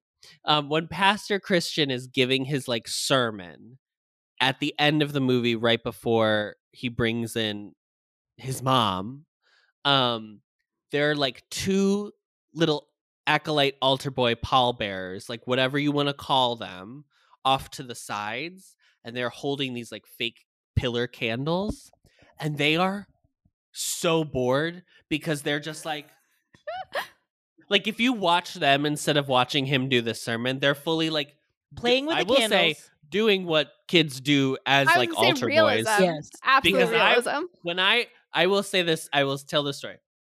When I was an altar boy, we called them acolytes at my church. And Wow. when thank you. And when I would we would like go up and then we would like process and then we would sit on the side, very whatever, that's very normal. And we wore like these white robes with white cinctures, aka ropes. And so I would do this thing where I would like get bored during the sermon and the the pulpit was right above where we would like sit. So everybody's staring at the priest and I am like playing with my like little rope on my on my robe and I was like twiddling, twiddling, twiddling and I knew this is what my mom would do when she noticed that I was like not paying attention. This is like 50 feet away in the middle of the church and he's like giving a sermon and I just hear and I knew that that was my mom, and I'd be like, and then I'd just like stare for the rest of the sermon, and it was so frightening. That's amazing. It was very, yeah, that was my mom's way of making The, me. the little boy on the right was fully yawning. Oh, he yawns While in the middle. He goes, Christine Baranski is giving her whole speech about how what her life story is, and this little Mhm. boy could not care less. no, can't be bothered. I wouldn't either. I want to know if I'm being evicted. I'm on the boys' side. This is what I'm saying though. That's what I was also like, did this movie have an editor? And then I said to RJ, I said, this movie have an editor or did like an algorithm, like a computer stitched together the plot of this film? And then I was, was like, an app. because that's why it would make that it clear it keeps focusing on this woman in the ensemble, this blonde lady who like has no actual point, Right, but for yeah. some reason she keeps being included in every shot. And then the minute I said that, it cut to the blonde lady in the congregation, and I was like, ah! It's listening. oh. they wanted to give everyone in Atlanta like an equal opportunity to shine on screen, you know? Um, It is. It does feel a little crazy that we haven't talked about Jennifer Lewis, who gets a gospel number in the middle of this film after he literally the car accident just happened, and she goes into the church and she's like, "Hopefully the kid will get better." Hallelujah, hallelujah. you gotta And try, like, try, try. yeah, It that the the whole Jennifer Lewis about of the movie is the full. She's not allowed to be a black woman. She's only allowed to be like a black woman. All the parts of what we love about black women. So she's giving you the affirmations in the service. She's giving you this gospel number. She's giving you like the sassy hair salon lady Yep.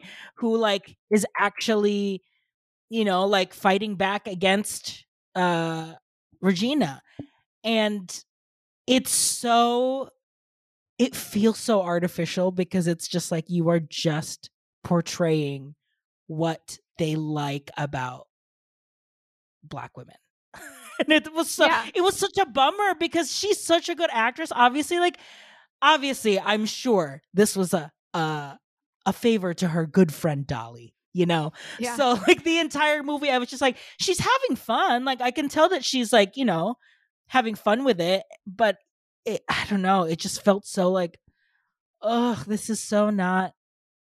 I don't know. Not it was a genuine. mean, we very, didn't- It was a very boring Jennifer Lewis performance for an actress who like is never really boring. Yes, in anything. exactly. So that was kind of sad. And we didn't talk about her up till now because she doesn't contribute anything to the plot. she has a song with Regina where she tells her she's mean, and then Christine Baranski just says, like, I don't care what you think, basically. And then she does the gospel number at the end, but like she doesn't do anything that actually impacts anybody. No, And that's the thing when she sings Queen of Mean, a couple songs later they sing Wicked Witch of the Middle. So I was like, Yeah. you just literally this already happened. over like you just like beat Jennifer Lewis's song because you made it like now let's do a bigger version of it. I'm like, then why did 'Cause you they even have her didn't do want- it? They didn't want to reveal the, the backstory for Christine Baranski, and so they kept just having to be like, "She sure is mean, huh?" And She that's sure all is that they could say about her because they couldn't tell us any more information about her character. It does feel it was very frustrating because it clearly felt like they were like, well, we should have like a major character, quote unquote, be black. And that's really honestly what it feels like that that was like the whole decision around this character. But like imagine if like the pastor's wife was black. Like I just think that could have been even more interesting if it was like I, I don't know. I mean, I should say Violet is black, her dad is black, the like kid. Um so that's also like a thing. I just I the care Jennifer Lewis's character has nothing to do in this film and it's very frustrating because She's the most dynamic I would person. I on- would I would be fine with it if she was given a bunch of like zingers to say, Yeah. one-liners, jokes to tell and she doesn't even she get doesn't that. even do that. There are Yeah. like no jokes in this film. There are things that people think are jokes. But I think they're just Dolly, good po- lining. people keep saying "good heavens" and Dolly keeps saying "yes, they are," and like that's supposed to be funny. But I think they're just good line readings from Dolly Parton and Christine Baranski. Because Christine Baranski, when Felicity is like trying to like, oh, but you should really do this. You should go see that doctor. And she she says, she says, if you want a friend, get a dog. Yes, and I was It's like, great. That She has is great so line good. But Yeah. that's clearly Christine yeah. Baranski reading the assignment, knowing what she's supposed to do, just leaning in. Yeah. leaning in. Yeah, because you don't really buy that she's fully like a new person at the end of this. I mean, I don't. I was like, yeah, she feels fine now, but in two months she's gonna be like, Or okay, she'll but just I want that cheetah mall money. Okay, I'm not living here. I, I, don't say think I that like. she. Yeah, it doesn't seem Oh, like she no. was in a financial situation where she needed the money. I think She lived on a mansion felt on a like it would- hill overlooking Yeah. the whole town. Well, no, I she think they were lives trying to in tell New us. York. Yeah, she lives in New Uh, York. that's right. That's right. That's a real. That's a real mansion in like in that in the. I don't remember what suburb it is, but it's like the first suburb of Atlanta. It's this historic mansion that they like used for the exterior shots. Oh, Which I thought okay. was cool. Um, but they were they were basically implying that she was selling the town just because she needed to move on from her past and that she didn't need the money. So, I guess she won't sell it in the future. I don't know. And the mall is going to be built in the middle of the town, which is in the middle of the country, and it's the biggest mall in the middle of the country. Coming from all of America. Coming for Mall of America, coming for her gig. Um, is there literally anything else to say about this film? My only thing that I we didn't talk about is the pastor's wife, Jenna, wears this wrap. Do you know She what I'm talking this, like, about, Molly? gray She wears a gray wrap and she's wearing like a thing. sleeve, like a shoulder revealing like red blouse. Yeah. It's not like a dress. No, it's just a blouse. But this wrap is not covering her shoulders. She's no, it's covering one, One shoulder. shoulder. The way she's wearing it is she is Oh. She's wearing it like this. This is great on a podcast, by the way. This is like prime podcast material where I'm going to put on an article of clothing and you will never see it. This is how she's wearing it. So her shoulders are exposed. It's kind of like a boat neck. And she's wearing her wrap like this. and I couldn't. We couldn't stop looking at it. We were like, just pull your damn Pull it up. wrap up. Pull it up. Also, it's supposed to be uh, snowing, like winter. There's active snow on the ground. And people are like not wearing coats. Yeah. It's so bizarre. this movie, this is I will say I've never seen a movie that looks like it was more filmed on a on a soundstage soundstage. in my Yeah. life. yeah, yeah, yeah. Very much. It was f- giving me full Schmigadoon. Like it's like these are all Yeah. flats. Yeah. Um, the snow thing is also, I learned one of the rules of Hallmark Christmas movies that you have to have snow. You can't even threaten them with a lack of snow because there has to be snow throughout the movie. So the plot cannot be about waiting for the snow to come. The snow has to be there already. But they're like dressed in like I would say fall clothes. They can't be Right. like No, they would be so cold. If it was actual snow, they would be like, uh, I'm going to pass away from hypothermia. They're wearing like a flannel shirt and like jeans, and they're Yeah. like, And never and like hat. not not And a coat, December no hats, perfectly done, um, perfectly done hair. Obviously, it's a movie. That's fine, but like so crazy. Merry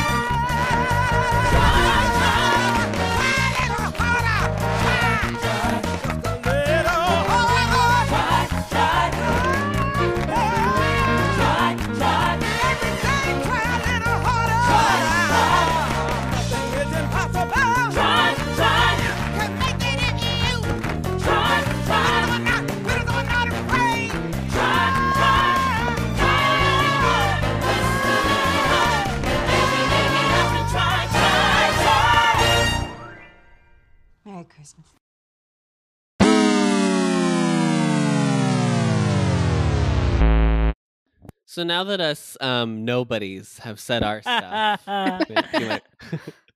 we're gonna finally talk about what real professionals have to say. Oh, I put it in the wrong spot today. Um, I forgot I put it down there. Okay, so um, this movie on Rotten Tomatoes has a 63% critic rev- critic score.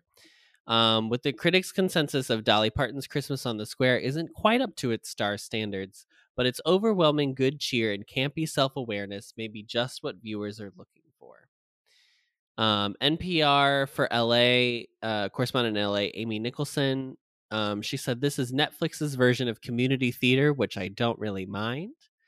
And at the Independent in the UK, Clarisse Loughrey said it's hard to figure out quite. Sorry, let me do this in a British accent. It's hard to figure out quite where Christmas on the Square is headed in any given moment, despite the film borrowing liberally from festive classics.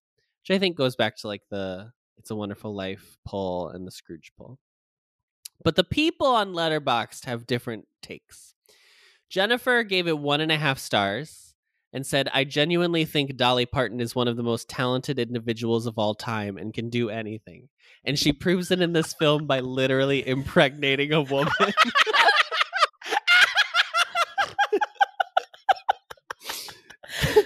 Oh Alex God. Gladman gave this five stars and said this movie is the equivalent of taking 700 milligrams of Benadryl and staring at a model railroad village for six hours.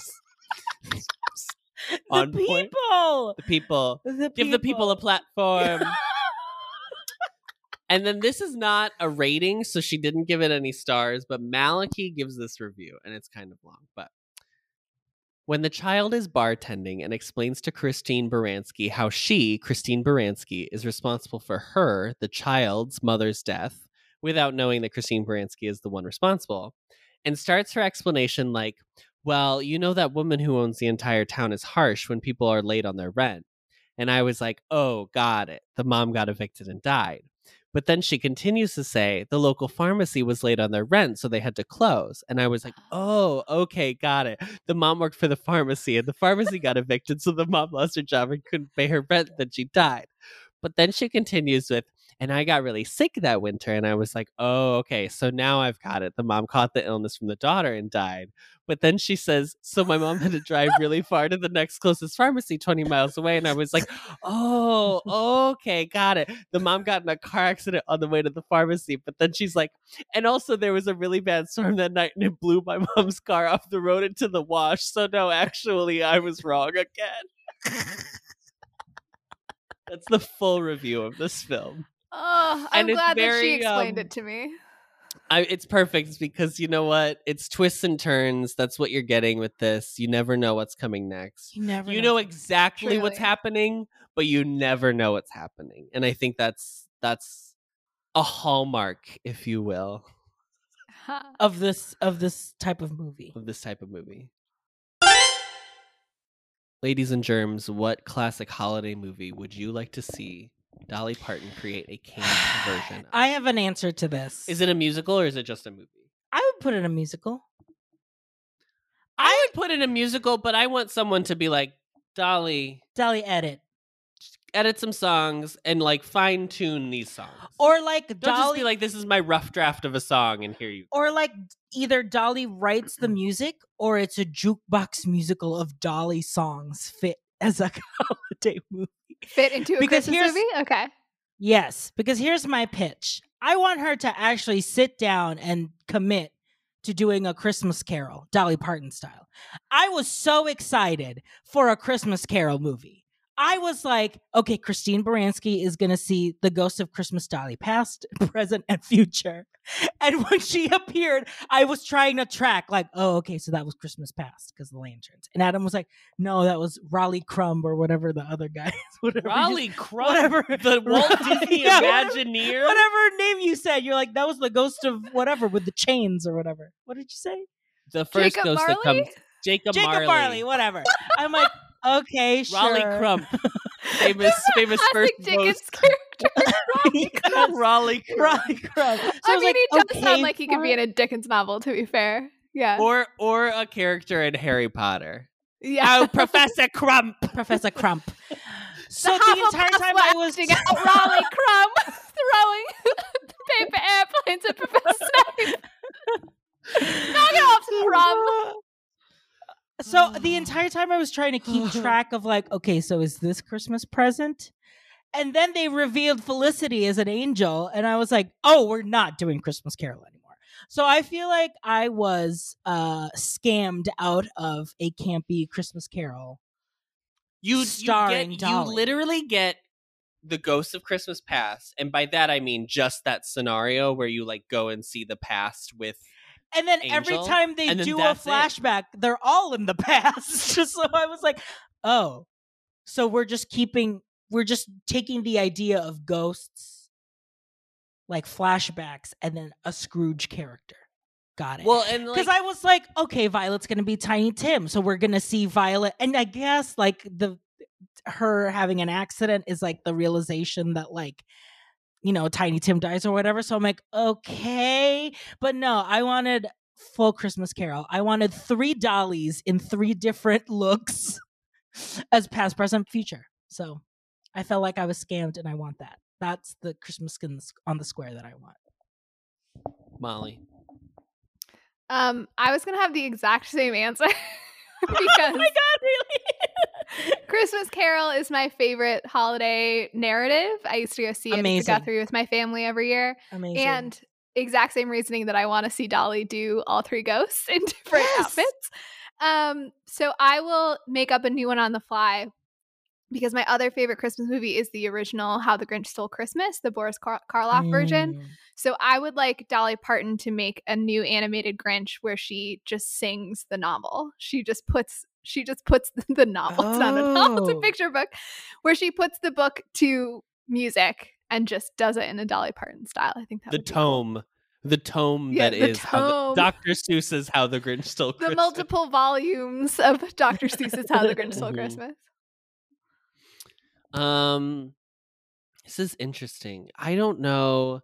I would say if I was to see a movie musical version of a holiday classic, I think the one that I would choose that could be fun because it's not really done and I think could be fun in terms of like a musical setting is the uh uh what's the one what's the one with um Jack Black and Kate Winslet?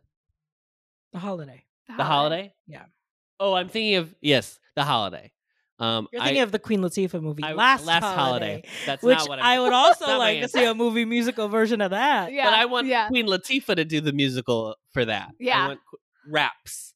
Um, no, I would, I would, I would, I think a uh, a Dolly Parton The Holiday would be fun because you get some like, you could you could get a bunch of duets, Mhm. um, because they they get coupled off, which is the point of the whole, you know, movie. What character would Dolly play in that movie?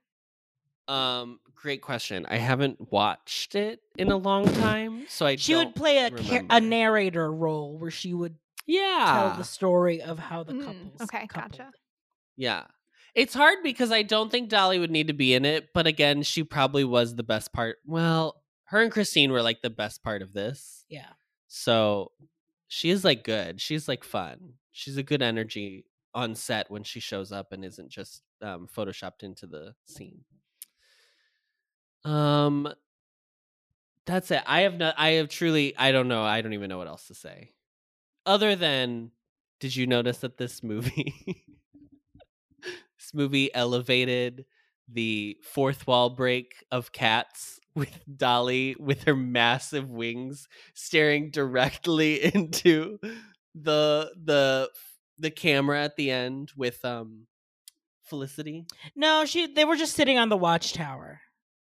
No, they look into the camera. I know, but they don't have the wings. The wings is in the song. the church. yeah. But yes, they Yeah, do look. I, They do break the fourth wall. I did not share your love of Felicity, so I felt like that ending with her sitting next to Dolly Parton was not earned. I was like, get this get this lightweight off of the screen with Dolly Parton. I just want to get signed off with Dolly. I was shocked because I I thought for sure it was so clear a reference to It's a Wonderful Life that I was like waiting for a bell to ring to like Oh right. reference the like lore of every time a bell rings an angel gets its wings and then that didn't happen and I was like, "Oh, Okay, so we're just picking and you, choosing. you didn't okay. want to you didn't want to yeah, go all I the way." think I think back to the idea of like they could have leaned even heavier into the camp. I think you're right that they should have leaned even heavier into the pastiche as well and just had like little moments that were just clear references without really having to Yeah. explain them. That would have been really fun to be heavier into that. They could have easily called Regina a Grinch. Right. They chose not to. Famously a woman in The Grinch. Yeah. She plays Martha May Whovier. Which is the ultimate Christine Baranski Role. Christmas role. Period. Yeah. Period. End of story. I mean, period. Yeah, it's probably one of her best roles. yeah, she's so good in it. That movie's crazy. but I enjoy it because I watched it as a kid. I uh, understand objectively that it's a nightmare, but um, great. Well, thank you all for um celebrating the holiday season with me. However, you celebrate, we hope you had an amazing holiday season. on the new year. Happy New Year.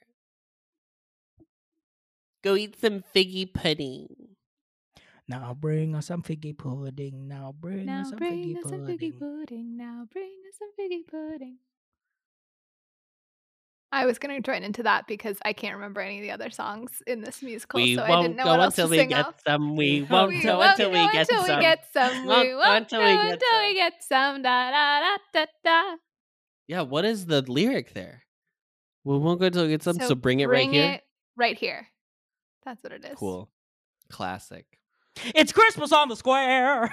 It's Christmas on the square. Christmas on the square. Christmas on the square. Um, bye. Thank you for listening to the best revival of a podcast, Showgays. You can find us on social media. Adam is at Adam Noecker on Twitter. RJ is at RJ Food Rocks on Instagram, and Molly is at Molly Matiny on Instagram. This episode was edited and mixed by Adam Noecker. This has been an Ampliverse production. You can find our show page and more information at theampliverse.com. If you'd like to send us your own takes on the movie we just watched, reach out to us via email and we might read it aloud on the show. Our email is showgaysmoviemusical at gmail.com. Don't forget to follow us on Apple Podcasts or wherever you find your podcasts. And as always, rate, review, and subscribe to help others find the show. And now, as always, the show must go on, so stick around to hear what we're going to be watching next episode.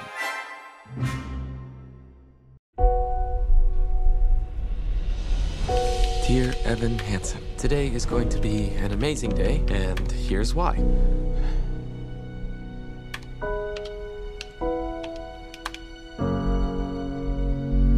Have you been doing those letters to yourself with Dr. Sherman? I've been trying to. Have you ever felt like nobody was there? Um, no one signed your cast. Now we can both pretend we are friends. I'm sorry about my brother. Have you ever felt forgotten in the middle of nowhere? I wish everything was different. Wish I was part of something. Wish that anything I said mattered. Have you ever felt like you could disappear? Dear Evan Hansen. Yeah, yeah, that's mine. I'll, I'll, I'll just take it. Wait, I really, I need that back. Like you could fall, and no one would hear. Connor took a letter from me, and it was an assignment from my therapist. Ew. Even when the dark comes crashing through, Connor's mother and stepfather here to see you. when you need a friend to carry you, Connor wanted you to have this. and when you're broken on the ground. Dear Evan Hansen, he wrote it to you. His last words Connor took his own life. What? I'm sorry, Connor didn't write this. No, no, no, please. It says, You will be found. We didn't think Connor had any friends.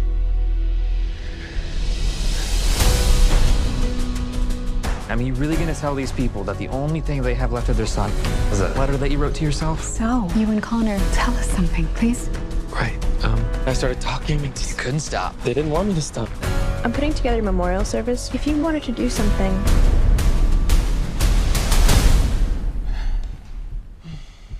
Connor showed me that, that I wasn't alone. Nobody is. So let that lonely feeling wash away. Maybe there's a reason to believe you'll be okay. I didn't know that you were hurting. Cause when you don't feel strong enough to stand, a lot of people feel like us. you can reach, reach out your hand. People started sharing it. It's everywhere. I don't understand what happened. You did. You don't know how much you've given my family and me.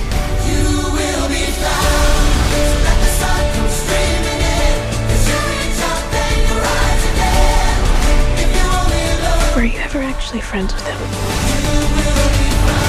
I never meant to make it such a mess. I was trying to help. If you knew who I am, just how broken I am. I already know you.